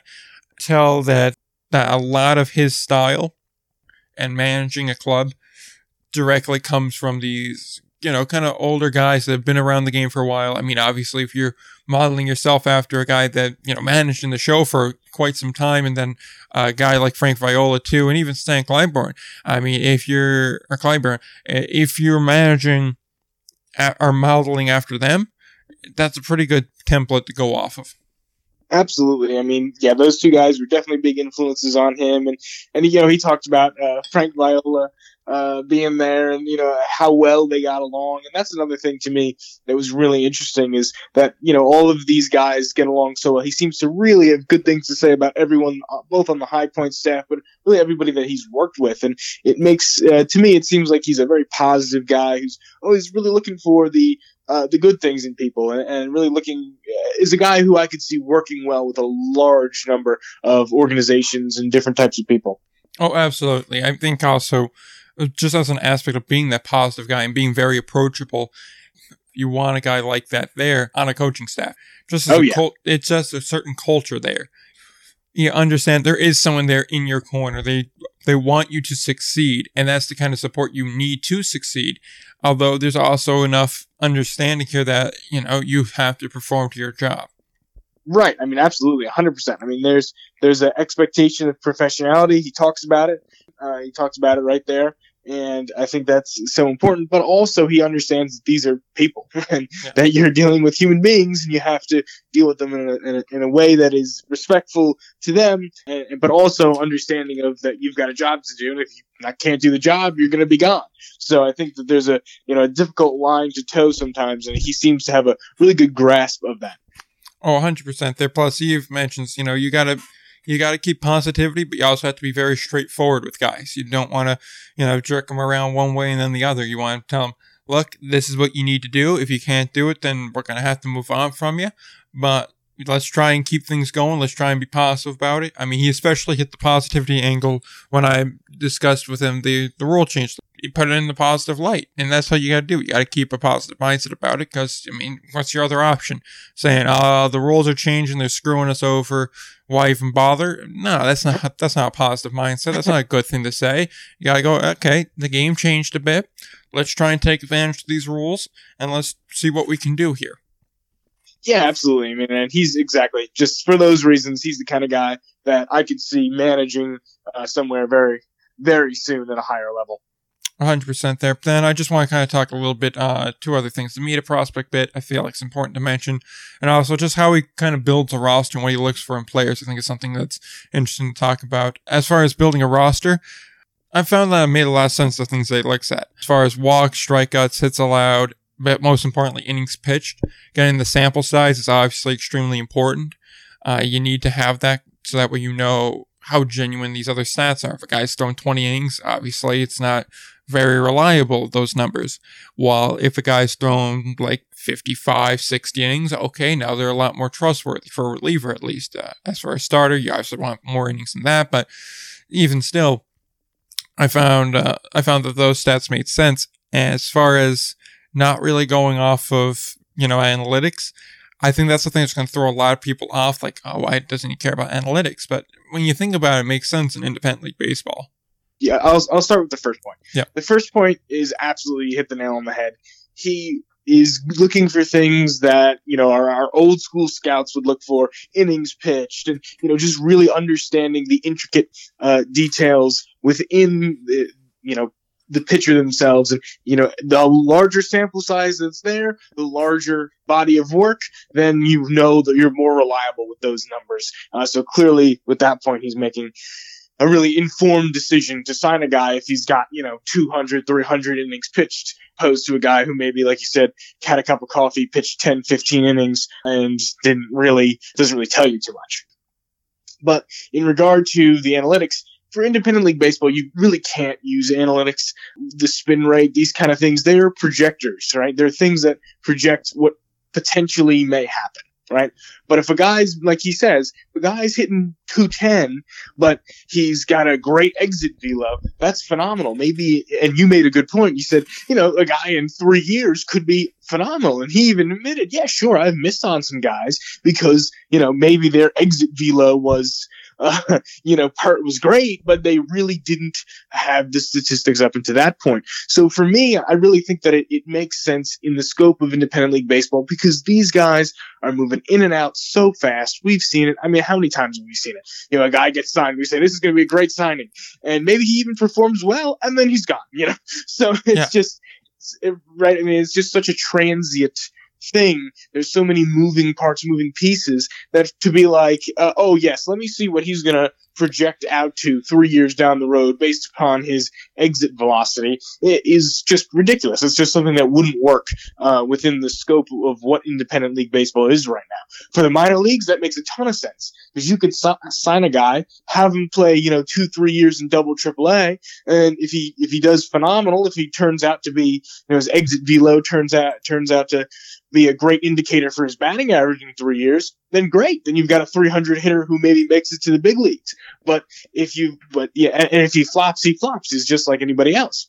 But if, if Billy Horn signs a guy and he flops, he only has a certain window of time, and that's going to be on Billy Horn if he can't win games because he, you know, got a guy based off great exit velo. Exactly. Yeah, that's what it comes down to at the end of the day. Is it comes down to winning, and you bring up a good point. In a standard affiliated minor league, you have time. You kind of expect to sign a guy that shows a lot of promise that we're not going to see him for two, three, four, five years. That if you sign a kid that's like 21, 22 coming out of college, they're probably not going to make their major league debut until they're like 26, 27, 28. That's just the reality of it, especially if they show some promise. You want to develop them as much as you can and make sure they're ready for when they come up. In independent league ball, you're not really getting that. Well, sure, their metrics may be great, and you would, like I said in the interview, you'd love to have both a guy with great potential and guys that can win right now. You don't yeah. have that luxury. You have the luxury of having 25 guys in your roster in the Atlantic League, 23 in, in other leagues. So you got to make each one of those spots work. Plus, it's the reality of for every guy that you have that's not pulling their weight, is another guy down on that roster you have. And it's not like you could just send them down yep. to another league and then call them back up when when you think they figured it out. It's you got about 10 to 14 days to figure it out. And if you don't, then we got to let you go because we need to get somebody new in. So if your choices are someone that has proven results that are, you know, let's call him a C grade player with proven C grade results, or a guy that's producing at an E level but has the potential to be a B level player, you're going to take the guy that you know. You're going to take the C because it's the safer bet. And the more you lose, the more your job's on the line in affiliate minors, if you go 20 and 60, it's not as big of a deal because, quite frankly, your your job is to develop players. Your job is not to win. In the independent leagues, your job is first and foremost to win. That that's right. what you're that's what you're paid to do is to win games, not develop players. Because there's right. no who are you developing them for? A team that's going to buy their contract for like twenty grand? Like no, right. your job is to win and put the best product on the field as you can. Because having a good product is one of the major elements to getting people in the ballpark to keeping the lights on. It, it's just, that's how that works. And so I know there's going to be some people that go, oh, with all the analytics and stuff, you want that. You don't really acquire players based on that. If you acquire guys with good analytics and they're good players, even better. I mean, you want the analytics in indie ball mainly to help sell the player to an affiliated club. That's the analytic value here it's valuable for oh. players because it helps them pitch themselves obviously to affiliate minors too. But as far as making an indie roster, they don't they don't really matter. Right, hundred percent, and and then that's the that's the you know, and that's the issue, right? I mean, like if you if people don't come to the ballpark, people don't. If you don't win, people don't come to the ballpark. If if you sign a guy who's got a throws 97 and has a phenomenal spin rate and was a first round pick, people are going to go to watch that guy. They'll go and watch him every fifth day that he pitches if he's a starter. They'll go and watch him, you know, yeah. and they're not going to go to an indie ball. They're not there to see one guy uh, normally. Um, yeah. You know, there people. You're right, Rickey Henderson. You talked about with the Bears. Okay, yeah. there's, there's people. Yeah, Rickey, there's, there's Matt Latos, guys like that. Right yeah, guys like that. It happens. But I'm saying the vast majority of guys that haven't had a ton of uh, MLB experience and success, you know, they're they don't really, you know, the average fan just doesn't really pay attention to those minute things. Now they care how the team's doing. They want to go watch the team that they're rooting for win. So that's why they're there. And so the, for the casual fan in, in the independent leagues, it's far different than the casual fan in the minor leagues, who are oftentimes way more interested in the little details of, oh, well, this guy might make it to, uh, especially for AAA teams. My God, I mean, even Double A. We, I saw, you know, I watched, a, you know, a game in Harrisburg with the Harrisburg Senators, there were people there who were talking about, oh, this guy and his spin rate and his his ERA and his launch angle and all these different really high level analytics. Uh, and they're talking about this is going to project to this at the MLB level because that's what they're interested in in in, in that type of setting. Mm-hmm. In just a you know independent league setting no one cares. There's no there's no the next level is whatever team whatever you know? It is it has nothing to do with these fans. They don't care about the next level. They care about that producing on that given day. And that's why his approach is not is completely correct in my opinion. 100%. I mean, it makes sense there all the way around. I know some people are going to make the argument of, oh, well, analytics helps you find the diamond in the rough well, that's all well and good, again, for a major league team. When you're looking across other professional leagues where you're trying to find the advanced numbers for it. And again, you can afford to have a guy struggle with the advanced numbers. You can play Moneyball on the major league level because you can afford to have a guy struggle and not work out because you can pay guys that you know will work out to compensate for them. So you can oh. take the chance on the diamond in the rough guys. And again, on the independent level, it's not the same way. You don't take the same approach. There's a lot of different things that go into it. And again, having the numbers, it's great. That may be kind of cool, but if, again, like you said, if you have a great spin rate and you throw hard, that's all well and good. But if you don't hit the strike zone, it doesn't mean much. Yeah, right. If you're if you can't be effective coming into a game, especially as a reliever, if you're just walking guys, no team, like he said, no team is going to sign you. Sorry, you know, like sorry, it's just not going to happen. And no independent league team has the time to develop that type of diamond in the rough player. And oftentimes, the diamond in the rough players who get signed in the independent leagues are the guys who have consistently hit 250 their entire careers, but they're hard workers, they bust their ass, and they're good defensively. And then they get signed, they've hit 250, you know, kind of average kind of guys, and then they have a great season. From Sugar Land last year, uh, Giansanti the year before. He's that type of guy, right? Yeah. He's that, if you're going to say a diamond in the rough, he's that kind of guy who works hard, you know, really good glue guy in the, in the locker room, really good guy, works really hard, gets and gets somewhere where he's successful, has a great year as opposed to you know the good years he's had in the past, and that's how you find a diamond in the rough in independent league baseball, as opposed to a guy who's super talented, um, and, and that is more of that affiliated MLB mold where he's just uber talented, but he you know doesn't hasn't put it all together yet, and then he puts it all together when he gets to X, Y, or Z place in affiliated ball or the major leagues.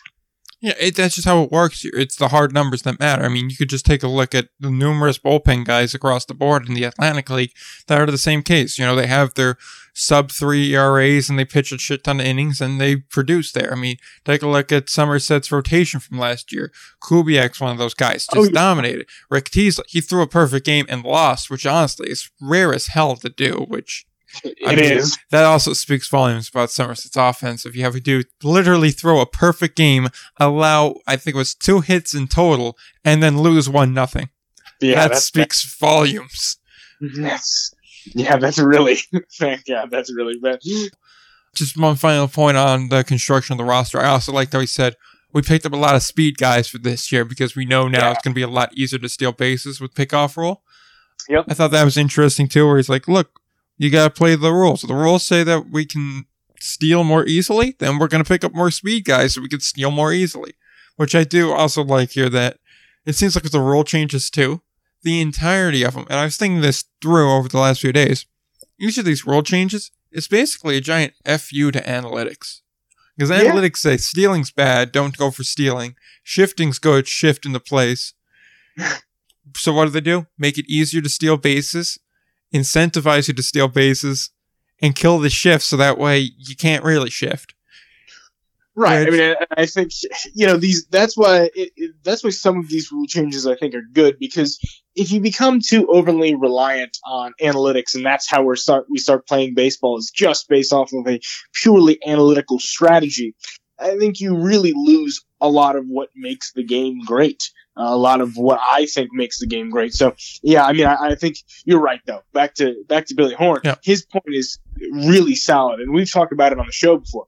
If you're gonna have teams who, uh, because of the le- the rules, teams need to adjust, and this is just him adapting. This is, you know what? If you can steal, it, there's no pickoff. We talked about it. There's zero chance that a right-hander is going to be able to get somebody out, you know, or even a left-hander now, because because of the way the pickoff move and the new rules are. So because of that, hey, let's pick up some speed guys and let's get going. Let's steal, you know, tw- let's have some guys steal 20, 30 bases. Let's let's see if we can do that.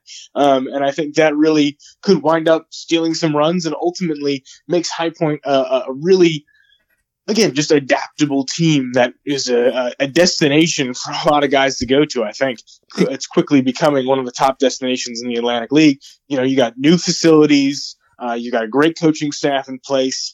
A really nice No, city I- too there. I mean, it's certainly an upcoming city in North Carolina. absolutely an upcoming city in North Carolina. You got the college, you got all that stuff there. I mean, hey, they're uh, that seems like as good. A, it's starting to be as good a spot as some of the, the places in the Atlantic League we consider some of the top spots. Oh, 100%. It's definitely becoming a spot for independent league baseball in general. But I, I think I wanted to touch on one thing you said there. Also, in addition that they are very adaptable, the roster construction is great. But I do think it sounds like we're ragging on analytics a lot, and that's not the case. Analytics do have their place. They are valuable, oh, especially oh, at a major league level. They tell yeah. you a lot of information, and there's a lot of times where if you just ignore them, you're going to do poorly. There's a reason they exist, and calling them analytics is almost kind of deceiving. They're just kind of advanced information. It tells right. you more about a player, and when you have to come down to, you know, every tenth of a run is worth a lot because it could change the outcome of a game and the outcome of a season and the outcomes of millions of dollars, then yeah, they have a very big place here and ignoring them outright is stupid. But at the same time, I agree with what you said. You become overly reliant on it. It makes the game robotic. It makes the game not fun. I know I got into some little spats on Twitter and me and Will were going back and forth uh, this week about how I'm vehemently anti DH. We don't need to dig into that fight again. We did that on episode two. Uh, because I know we have different viewpoints on it. But my main argument with the DH is it kills the fun. I the half the fun of National League Baseball is watching a pitcher hit.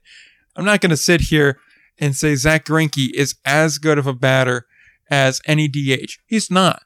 But I will say, watching a DH hit a home run, it's just a home run watching Zach Greinke hit a home run, it's a pitcher hitting a home run, and that's infinitesimally, or inf- infinitely, is infinitely better.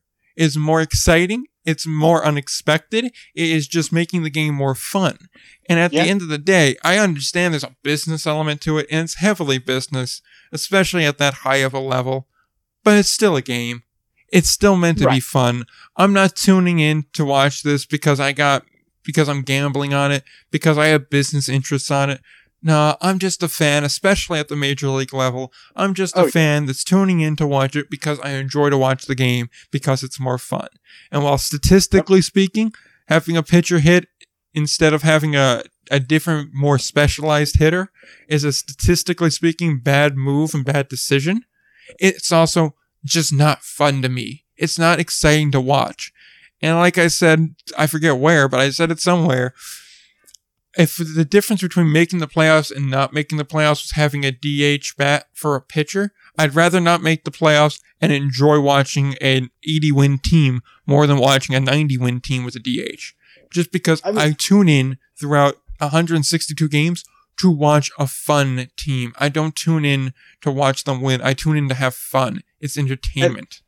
Right, and that's why it's a, that's a great argument for why Atlanta, uh, analytics is really something that needs to be tamped down, and I think Major League Baseball is doing a good job of that because if it becomes robotic, I mean, you know, Yankee fans will know. A lot of people look at Aaron Boone as not so much as a manager as more of just a kind of a, a filter between the analytics and the field, and he just kind of does what the analytics suggest and that's it. Um, you know, and so as opposed to someone who manages more off instincts, which is kind of an older type manager idea, and I think you can combine the two. I don't think you need to be someone who's just so analytics focused um, that you forget that there are, there is a human element to baseball. But I don't also I also think you need to have kind of that. Uh, you need to have the information. You need to have the data. You'll be behind the eight ball if you don't. Now on to the DH thing. You're right. We do have somewhat uh, opposing viewpoints on it. But I, I, have softened my stance, especially as it's become more of a reality that the that MLB is starting to to look to get rid of it. I think it's just like you said, it, it has entertainment value. Hit, seeing Bartolo Colon hit a home run, I mean, that was a highlight for so many fans. I mean, myself in particular, I love watching it. You know, it's just so. You know, yes, is it from a business perspective? From different perspectives, does it make more sense to have the DH? Of course. But from the entertainment and fan perspective, which is why baseball exists, is so they there can be fans. Mm. Um, I think that uh, uh, I think 100% that you're right that the you know leave things as they are. We are in enough upheaval at this point. My my only saying I'll, I'll leave this as it is. My only take on the whole them switching the DH now. Now is not the time. Society is in enough upheaval and enough you know craziness going on right now with the virus that we do not need uh, MLB to get rid of the to add the DH in into the National League, which you know so many National League fans like yourself really enjoy seeing pitchers hit, not having that DH. And you know what? If that's something that fans enjoy, leave it. You know, just leave it. That now, so it's one of those quirky things about baseball. Baseball is a quirky yeah. sport in that you never know what day a record from 1913 with like the St. Louis Browns are going, what record that day is going to fall, or that only three other times in the history of Major League Baseball has a runner hit a pop fly that was dropped and then came around to score on the following at bat with a three and two count. Eh, like, right. there's so many nuances and little quirky things about baseball, even just down to how every field has different dimensions, is so much different from every other sport. And the DH is one of those things. And just like, I don't care if it exists in the AL. AL fans enjoy it. They're used to it. Great. NL fans don't want it. And quite frankly, I think, and it may just be a bit apocalyptic. I think Manfred's end goal here, and again, we'll jump right back onto the final point I want to make about the interview before we go into all the other stuff for today. But I think Manfred's end goal is to wind up killing off the difference between American and National League. I think we're going to, within the next 15 years, see Major League Baseball turn to a split between East and West.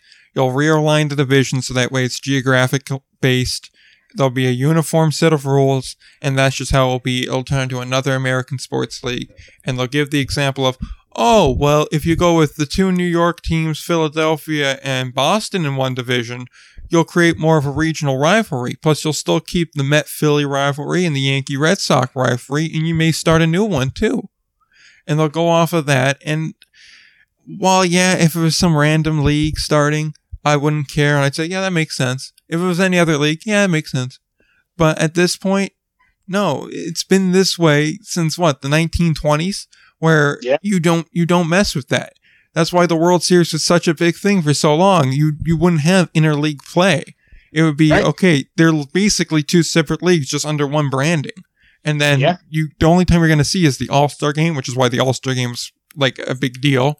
And uh-huh. two, why the World Series was such a big deal. You, it was genuinely like how the Super Bowl so that like the Super Bowl was when it started, where it's like, okay, we're going to see which league is the better league now. I just, I personally, I don't like the way it's trending and I understand what they're trying to do with it. I understand you're trying to create more offense. You're trying to create more exciting plays here, but I think you have to just admit the kind of people that like baseball are going to like baseball the way it is. You're not going to draw too many new fans in with screwing with the game like you are. Right. I mean, baseball is a classic American sport, right? I mean, it is the classic American sport. And there's not a whole lot of, you know, wiggle room there. People who are baseball fans generally, you know, they grow up baseball fans. Their parents were baseball fans their parents' parents were baseball fans. I mean, it, you know, baseball is one of those things that is so woven into American culture that to change it in the ways that, as you suggest, might be down the pike would be something uh, terrible, uh, in my opinion. And, and, I, am not saying, you know, we have to keep everything the way it was, you know, back in the old days. No, I'm not talking about that. But I'm saying that baseball is such a foundational American sport that, you know, to to realign things in a dramatic way and, and, get rid of things that people really like and enjoy and care about, like uh, having pitchers hit, is you know silly and is just something that you know it, it ultimately if it becomes too monetized, which you know some would suggest it already has, um, in terms of you know not caring about the pl- uh, not caring about the fan experience, really only caring about uh, you know what helps the bottom line. I think it would be really unfortunate for Major League Baseball to do, but they've we've seen them. You know, this is not that's not it's a move they're making with the affiliated leagues, and it's a move they've made again and again. So, I mean, the only thing I can say is that I hope that something happens and there's a trend back in the other direction. But to tie it back to the last point of the interview, yeah, I mean, you know, Billy Horn is really on top of it, on top of these rule changes, and also seems to be a guy who's, uh, you know, really uh, understands the game of baseball and, and understands, like you said, kind of that fan experience that we've been talking about a little bit here. Exactly. He understands the importance of plays in the community. And uh, like I said, he, he knows how to construct a roster and take advantage of the rules that he's given with. So that's definitely true. And then the last point I want to hit before we totally transition off of it, despite our like 10 minute long tangent, which I think was pretty good. It's just this media prospect element. I think it's very cool. It reminded me a lot of the prospect dugout that Craig Mass talked about a couple weeks back. But I think the major difference here is that he sees this expanding into other sports. And what I really find important about the media prospect is it helps like the first time parents that are going through it for the first time when their kids are getting recruited by colleges and they're not really sure what to do. What's an NCAA violation? Can I get a agent type official to represent my kid? How do I send my tape out?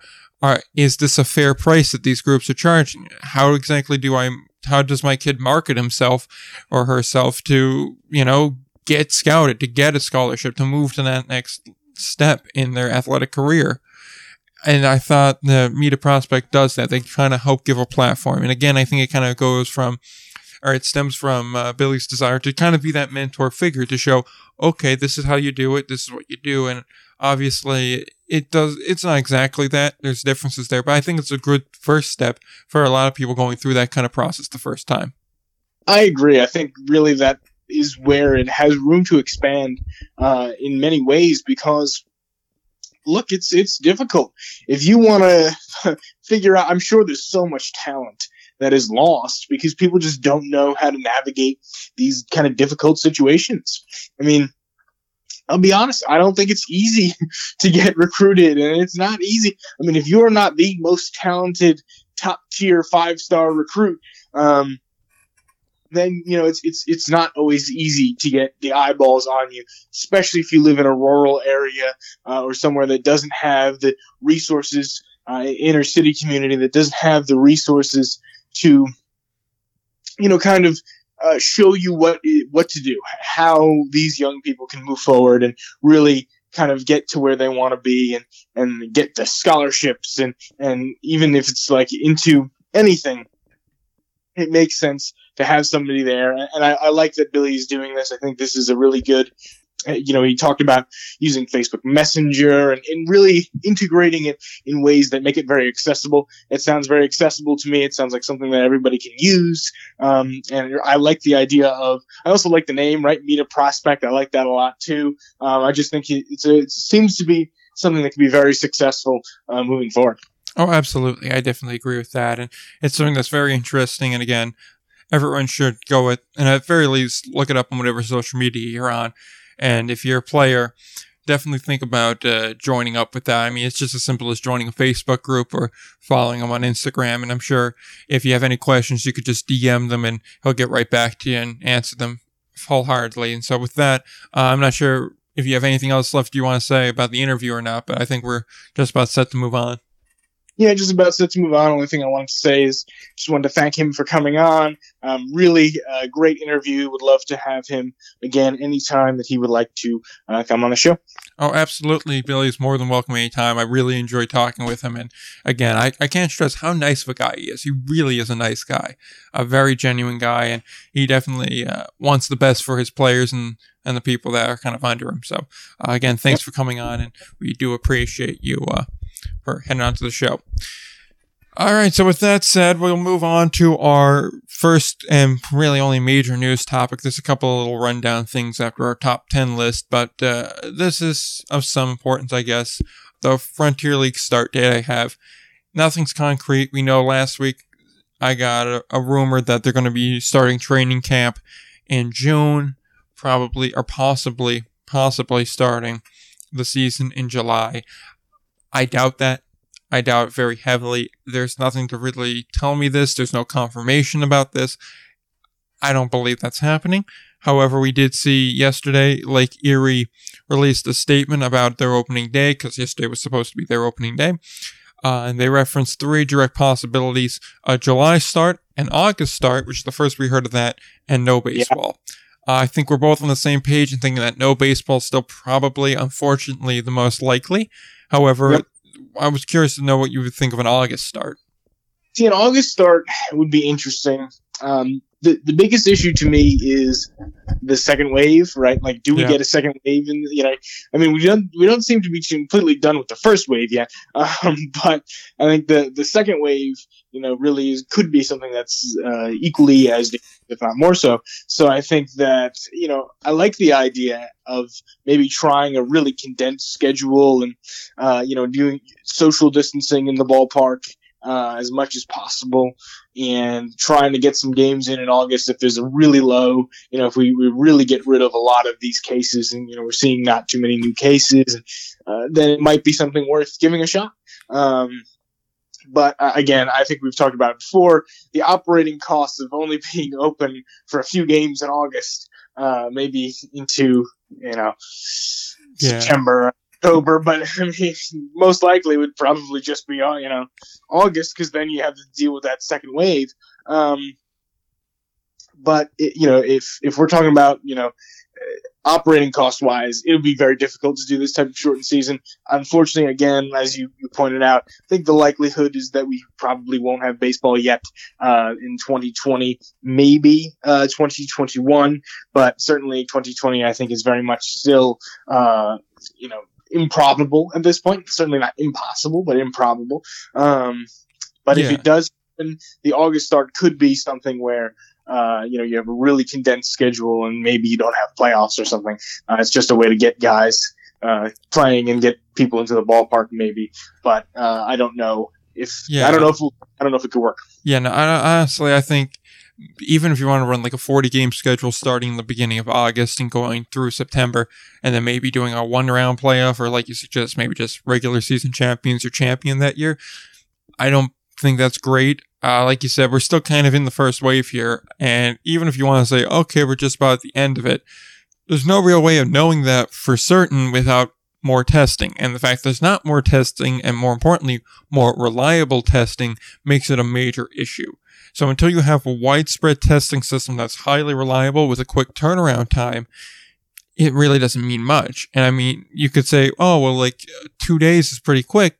Yeah, if you were doing just like a simple blood test or something, but when it's something that's so contagious that can spread so quickly and easily, you need that turnaround time to be more like 15, 20 minutes, not 24 hours. So Right. until you have that kind of rapid response that has, I'd say, an accuracy rate of over 80%, it, you really can't say where we're at. So, and what also makes it difficult is apparently now you don't really have any sort of immunity once you get it. You have anywhere from two months to I think it was like six months of immunity, depending on how bad it was. So it's Right. realistic to suggest if you had this were asymptomatic when they first started in say March, you could again now be vulnerable to get it. And Yeah. you can't really risk that.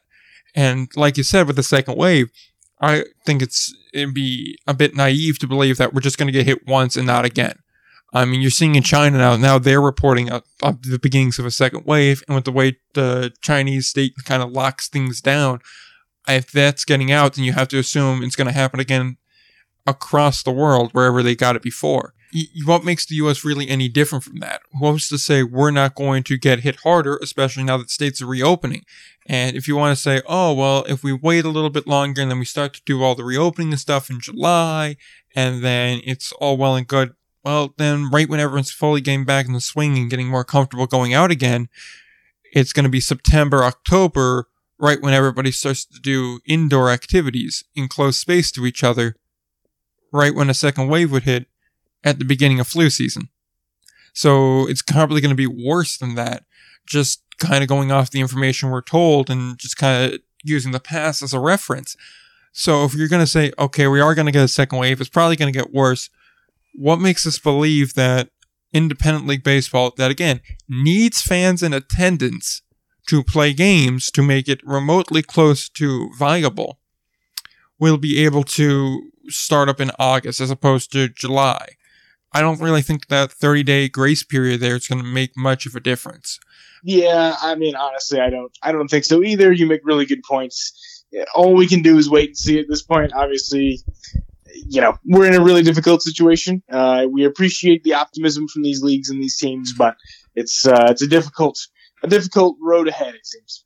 A hundred percent. So I think with that, that's just about all that we said. I put down a note on how you'd reopen baseball, but this is already going to be a long episode trying to compensate for last week. We can move that topic to next week. It'll give us something to discuss because again, I don't really see much news coming in the next uh, seven days. So No, I don't think so either. all right, so we could either do the kind of run through of the other uh, news things I wanted to touch on quickly first, or we could do the top 10 first. Your call.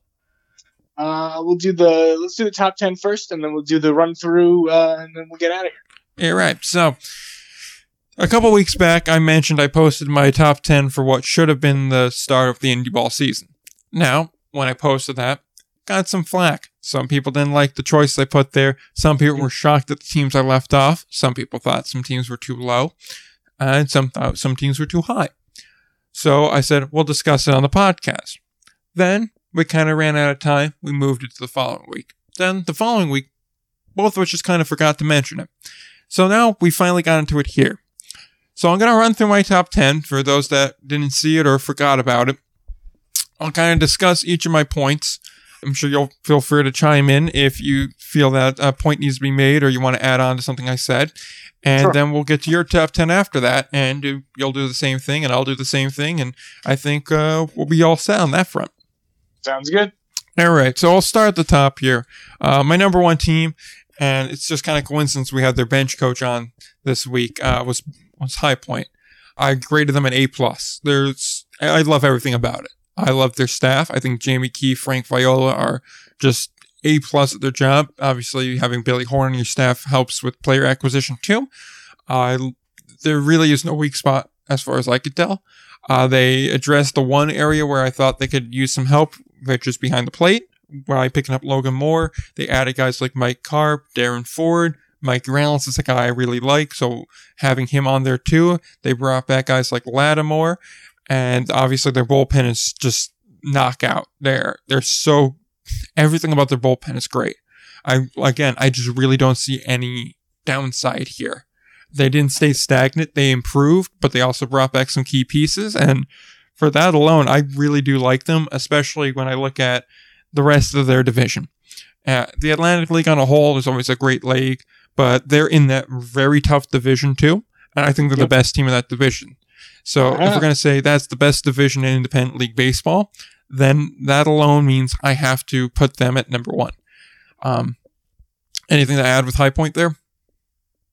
So you know, I, I mean, I agree. High Point's my uh, my number two, Okay. but I certainly think that I agree that uh, High Point is going to come out of the gate strong. They're going to be great all the way through. Uh, all the reasons you just talked about, and certainly all the reasons that um, you brought up in the interview. I mean, there's no, there's seemingly not too many weak links. Um, the only thing is, like you said, the division they play in. I think that uh, I'm not willing to count out the defending champs uh, just yet. I think uh, Long Island may have the slight upper hand on them moving forward, uh, just on off organizational structure and riding off of that. Obviously, repeating is very difficult, but I do think Long Island might be able to do it. Yeah, right. So I'll move on to my number two. I have Sioux City at my number two spot here. Uh, Well, yeah, they're not an Atlantic League team, and there may be some flack for that. Again, we spent a whole segment on an episode just covering everything they did. I love their bullpen. I love it. Uh, they're on, they also addressed any sort of offensive concerns. They bring so much quality offense there that's really solid. Uh, Steve Montgomery is a very good manager as well. Outside of that, the staff is so-so, in my opinion, at least. And they do have a couple of not great batters that are going to be starting regularly, but even still, great team, by far best in the American Association. I rated them an A for that, and quite frankly, I I almost put them at one because I really, really love that bullpen. That bullpen is so good. It is a good bullpen. It really yes. I mean, Sioux City is a great team. Um, they definitely are uh, worthy of being uh, being in, in the conversation for the best team. There's no doubt.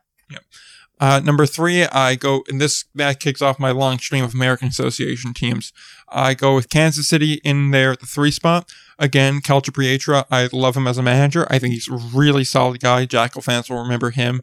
Uh, I also love their bats. They have some really, really solid bats. They also picked up some guys from uh, Sussex too, like Frank Duncan, who I really love as a pitcher.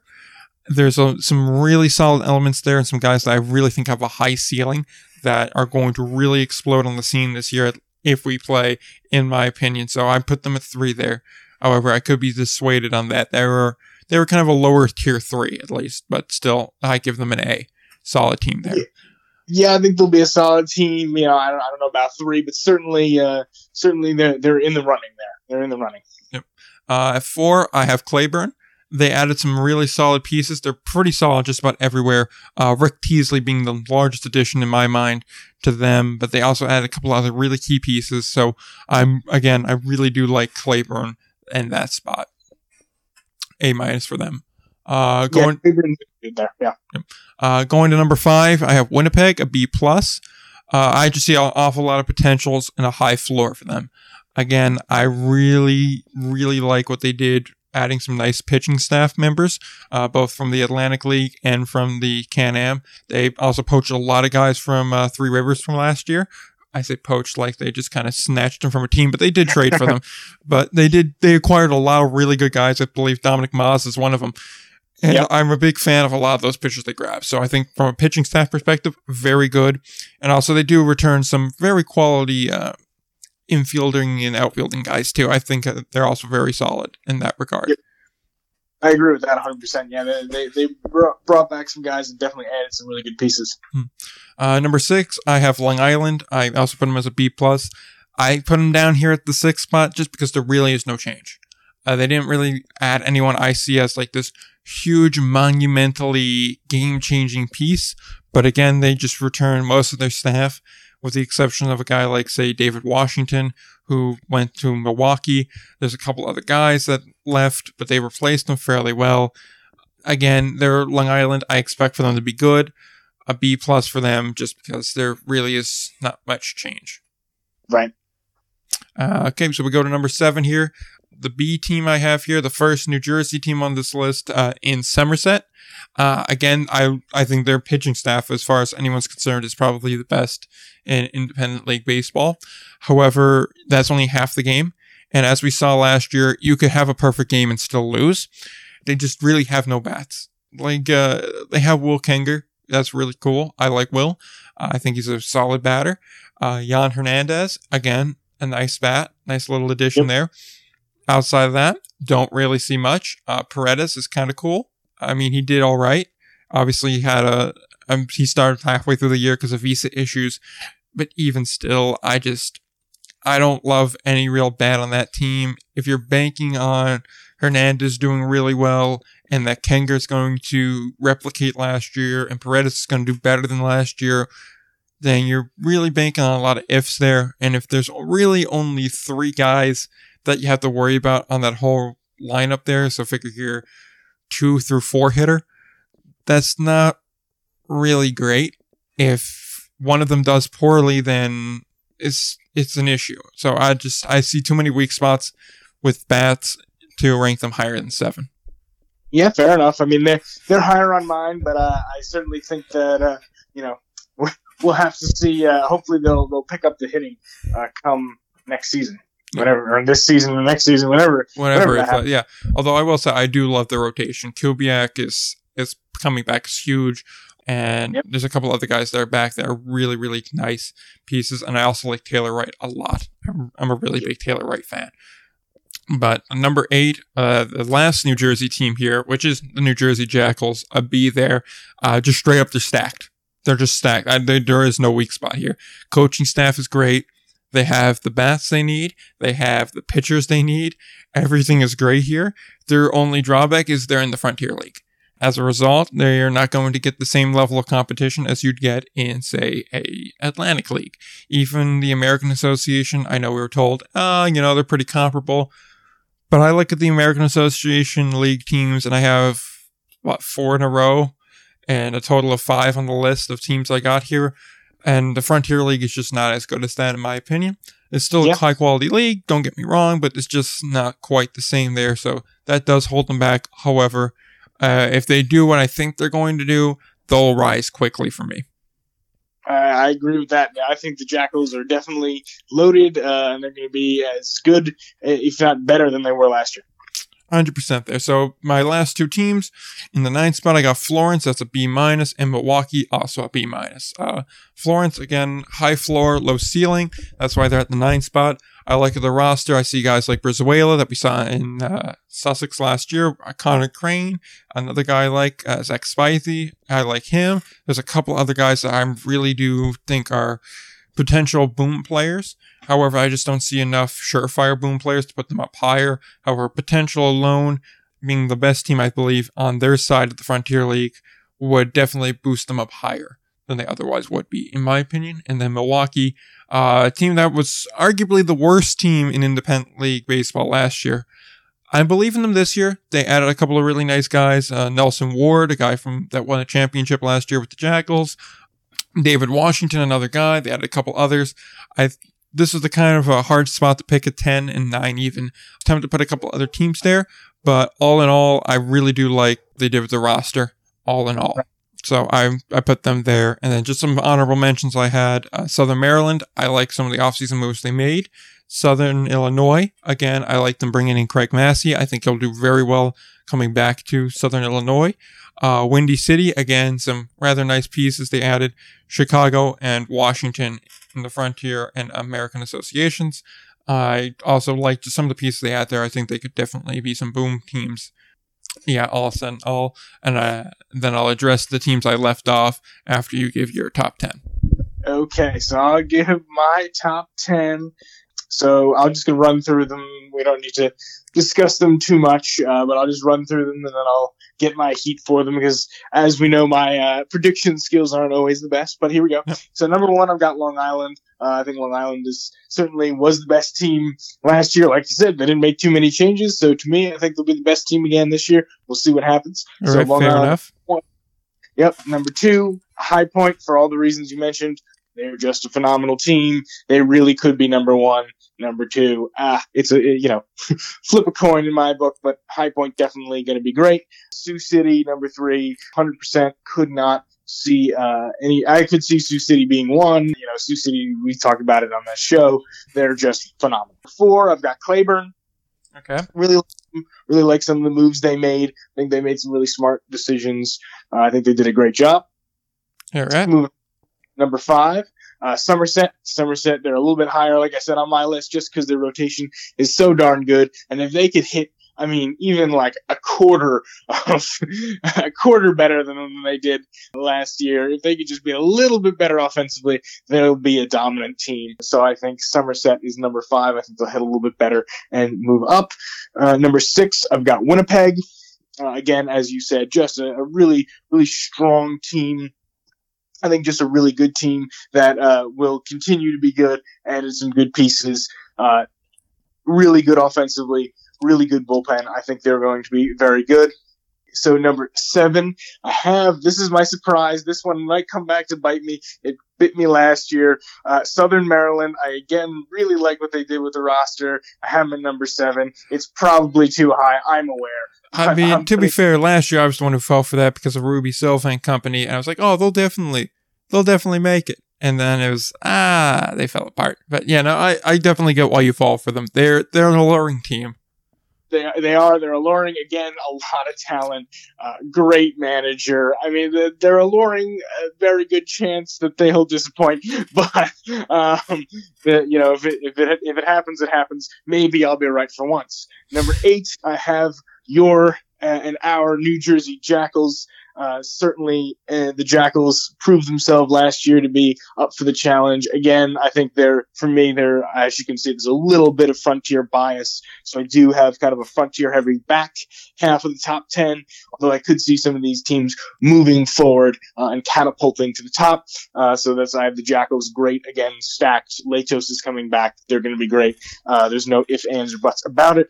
Florence at number nine. Florence, again, like you said, B minus is a good grade for them. A good team, not a great team necessarily, but maybe has the ability to shock some people. Really, I think there's a lot of uh, interest and hype surrounding Florence in general. So I really think that they'll ride that wave, uh, that energy into success. It's kind of as High Point did uh, last season, really kind of trying to channel that energy uh, and that success of you know the excitement of the region. So maybe that's something we see. And then number ten, I have to go with my Sussex County Miners. They are certainly one of my favorite teams to watch play, and I think I have full full faith in Justin and Bobby Jones and all all those that are there in Sussex County to put together a team that will be in the top ten, that will be good, and uh, I think it'll be a real battle between them and New Jersey as to who uh, kind of takes out of the former Can-Am side of the the Frontier Leagues who would take that that side, and ultimately, I think that side would be the the champion, either New Jersey or Sussex County. That right. is where I similarly do not have St. Paul on my on my list. Okay, I'm gonna address those two in just one second here. Do you have any other like extra teams that you toss into another category? Maybe you had to cut them after a revision or something like that. Um, you know, Schaumburg, uh, a good team. I think the Boomers could be good. Uh, I also really, really, really wanted to add Sugar Land. They did collapse a little bit toward the end of last year, but I do think Sugar Land is always a good team, and uh, you know, to count them out can oftentimes get you in trouble. So, uh, Sugar Land could definitely be in there. Um, and there's a ton of teams that could definitely be in there. This was just my list off of what I had, and really kind of just me going off of more familiarity with organizations. I mean, all, all the ones I listed were teams I'm pretty familiar with. We've talked about in the show in, in, in you know wide swaths. I could miss a great team uh, just because it's not in my my viewpoint right now. So yeah. So I'm just going to address the Sussex point because everything else we're pretty much within five of. I mean, you put Southern Maryland higher and like Highland higher, but everything else is within two. Yeah, I don't see Sussex at all. I I hate to be that one because I do like Sussex. I I do like the job Justin and company have done, but man, they lost a lot of pieces. I mean, most of that team is gone. They dismantled it, and I just I don't think they did enough to kind of come back from it. I think Washington's going to put up much more of a fight. They have a lot of interesting guys on that Washington team, and so I would I'm more biased towards the towards having uh, the miners be farther down on the list there, but uh, time will tell on that front. no doubt. So then I'm going to address the three teams I got complaints about here that only one of us really put in as any sort of note. First, Sugar Land. I understand they did a lot. However, again, like you said, they collapsed last year uh, for a part of their season. Obviously, they rebounded in the playoffs and then they lost in the championship, but still, I don't trust them enough. I don't believe anyone really on that side of the Atlantic League is that good. I mean, Southern Maryland, yeah, to an extent, but I always drink their Kool Aid, so maybe I'm wrong there. Me So- too. So that that's my point there. I just I there's better teams there that have yet to disappoint me. And of course, if they do well, they'll rise high and they'll rise quickly. But I just I can't justify putting it there. Not yet. Yeah. Not yet. I need to see a little bit more out of them. I think you're that you're spot on with that one. I mean, uh, that's something that by you know three four weeks into the season could change. If they start out hot, then you got to go. Uh, you got to tip your cap. They did Oh, yeah. a great job. Yeah, they're they're one good month away from being in the top ten and like a good six weeks away from being in the top five. I'll put it like that. Easy, easy. Yep. Team two, Quebec. No, just no. you were terrible last year, and They I hate to. I'm just gonna be blunt. You were awful last year. You were fighting with Ottawa for the worst team in the league. It was a major drop off from the year prior, where you know you kind of got walked off to lose a championship, but it was a damn good walk off though. And I'm I'm sorry, you're just not that good for a top team in 2020 list. This isn't a top team of all time. If it was, yeah, you'd be in the top five. Hell, the top five would look an awful lot different in my in my ranking, and I'm sure your ranking too. But it's about this year, and you haven't made any major gains. If anything, it got worse. And there's just an awful lot that's up in the air. And if we're being realistic, I shouldn't even have Winnipeg there because I shouldn't put any Canadian teams there because if there is a season, odds are the Canadian teams aren't going to be a part of it just because of border crossing. So for that alone, you shouldn't be there. But also, you just don't have an impressive roster. Right. The, the roster this year doesn't inspire any confidence. And uh, look, last year was bad. let's not let's not sugarcoat it. Last year was bad. So they're going to need to, you know, again, I need to see. That's another one that could rise fast.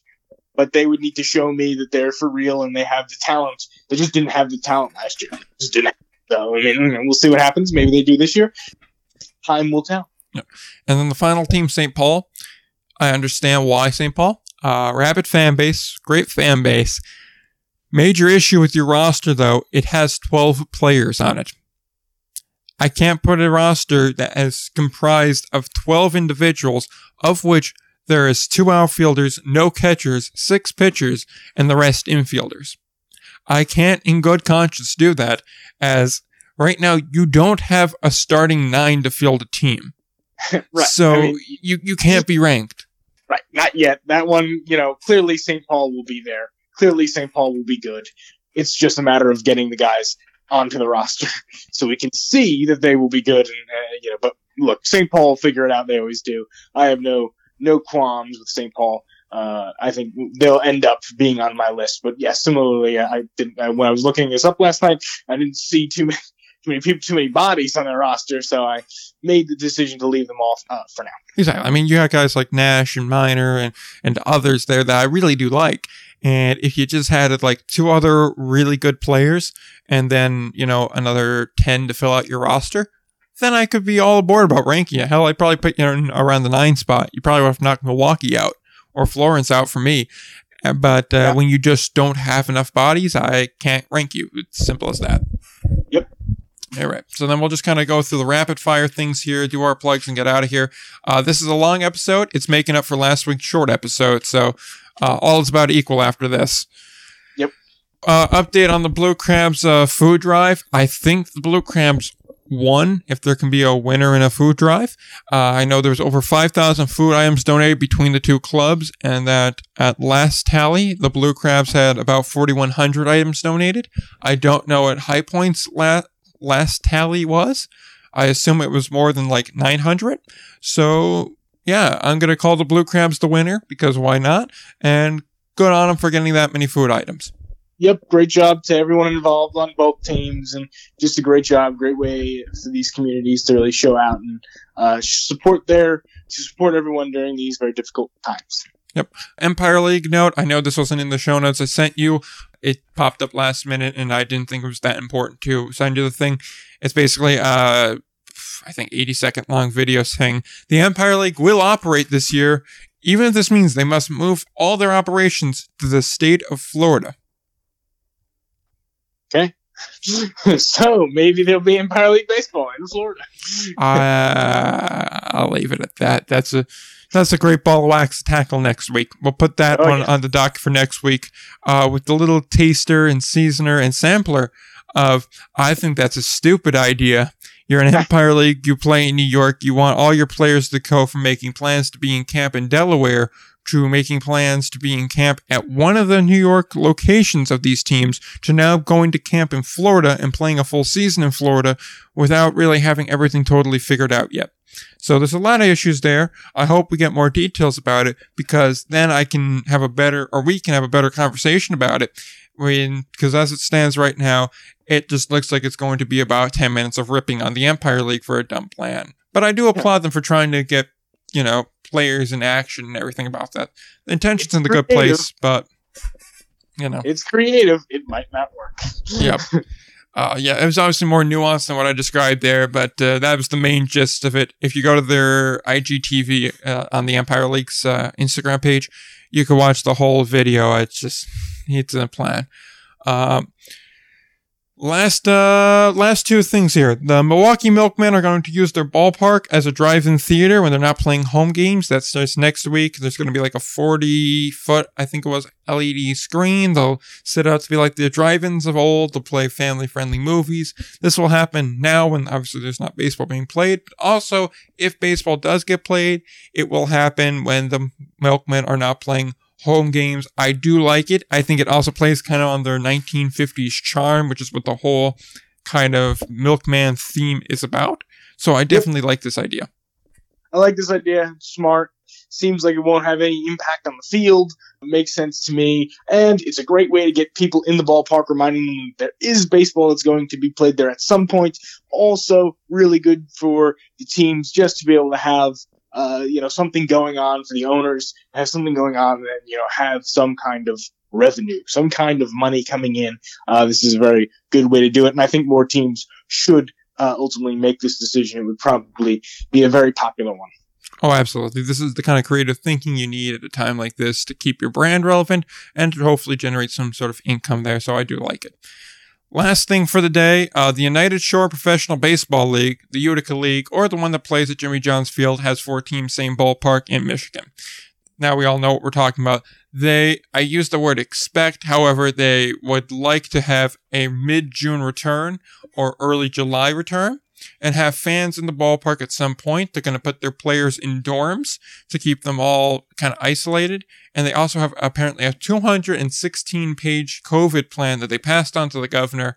The most important thing I got from them was that they are healthy enough to survive a year without baseball, which is good to see. That's good. It's good to see. I'm glad to hear that. Uh, that last point is probably the most important thing there. Again, not seeing baseball being played by mid June, um, considering, you know, you can't still, you, you know, in some states you still can't have two people in a boat, more than two people in a boat. So, I'm, I'm not feeling that, but, uh, we'll see what happens. Certainly possible. Um, I won't say anything's impossible at this point, but I don't think that that will necessarily happen, uh, in the way that they want it to. Exactly. I think it's not exactly a feasible plan. Uh, like you said, it's there's still a lot of restrictions going on. However, there is a league to get it done, it's probably the league where you don't really need to travel to games. Everything's isolated or centralized to one location. And if you centralize the players to a couple of colleges using those dorms, which I really hope if you're going to use those dorms that the former resident, aka the tuition paying college students of those dorms, are at least able to get their stuff out first. Uh, that's probably something that people didn't really think through. Uh, everyone just kind of picked up and left. So there's still stuff in dorm rooms, by the way, for at a lot of universities.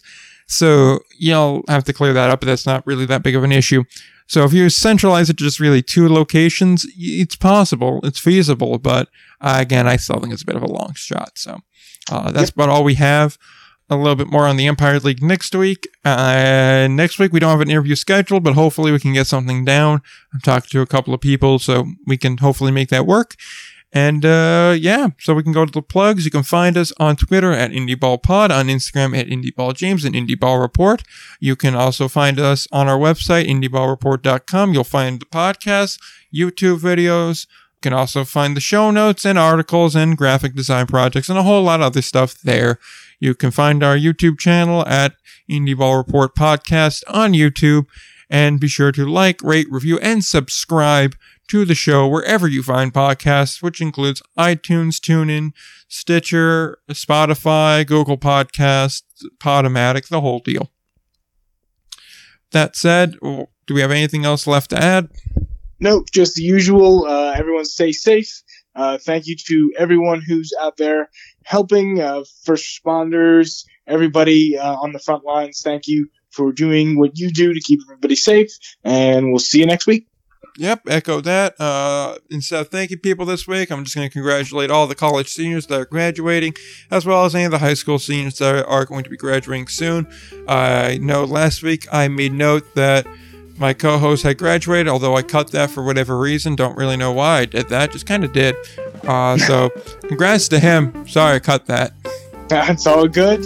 Thank you very much. And uh, you're getting there. You'll be good to go yourself in a few. So, yep, tomorrow tomorrow. Yep. So congratulations to you on that as well. Yep, thank you. And so with that, uh, I don't got anything else left to add. I don't think you got anything else left to add. And uh, yeah, until next time, don't forget to play ball.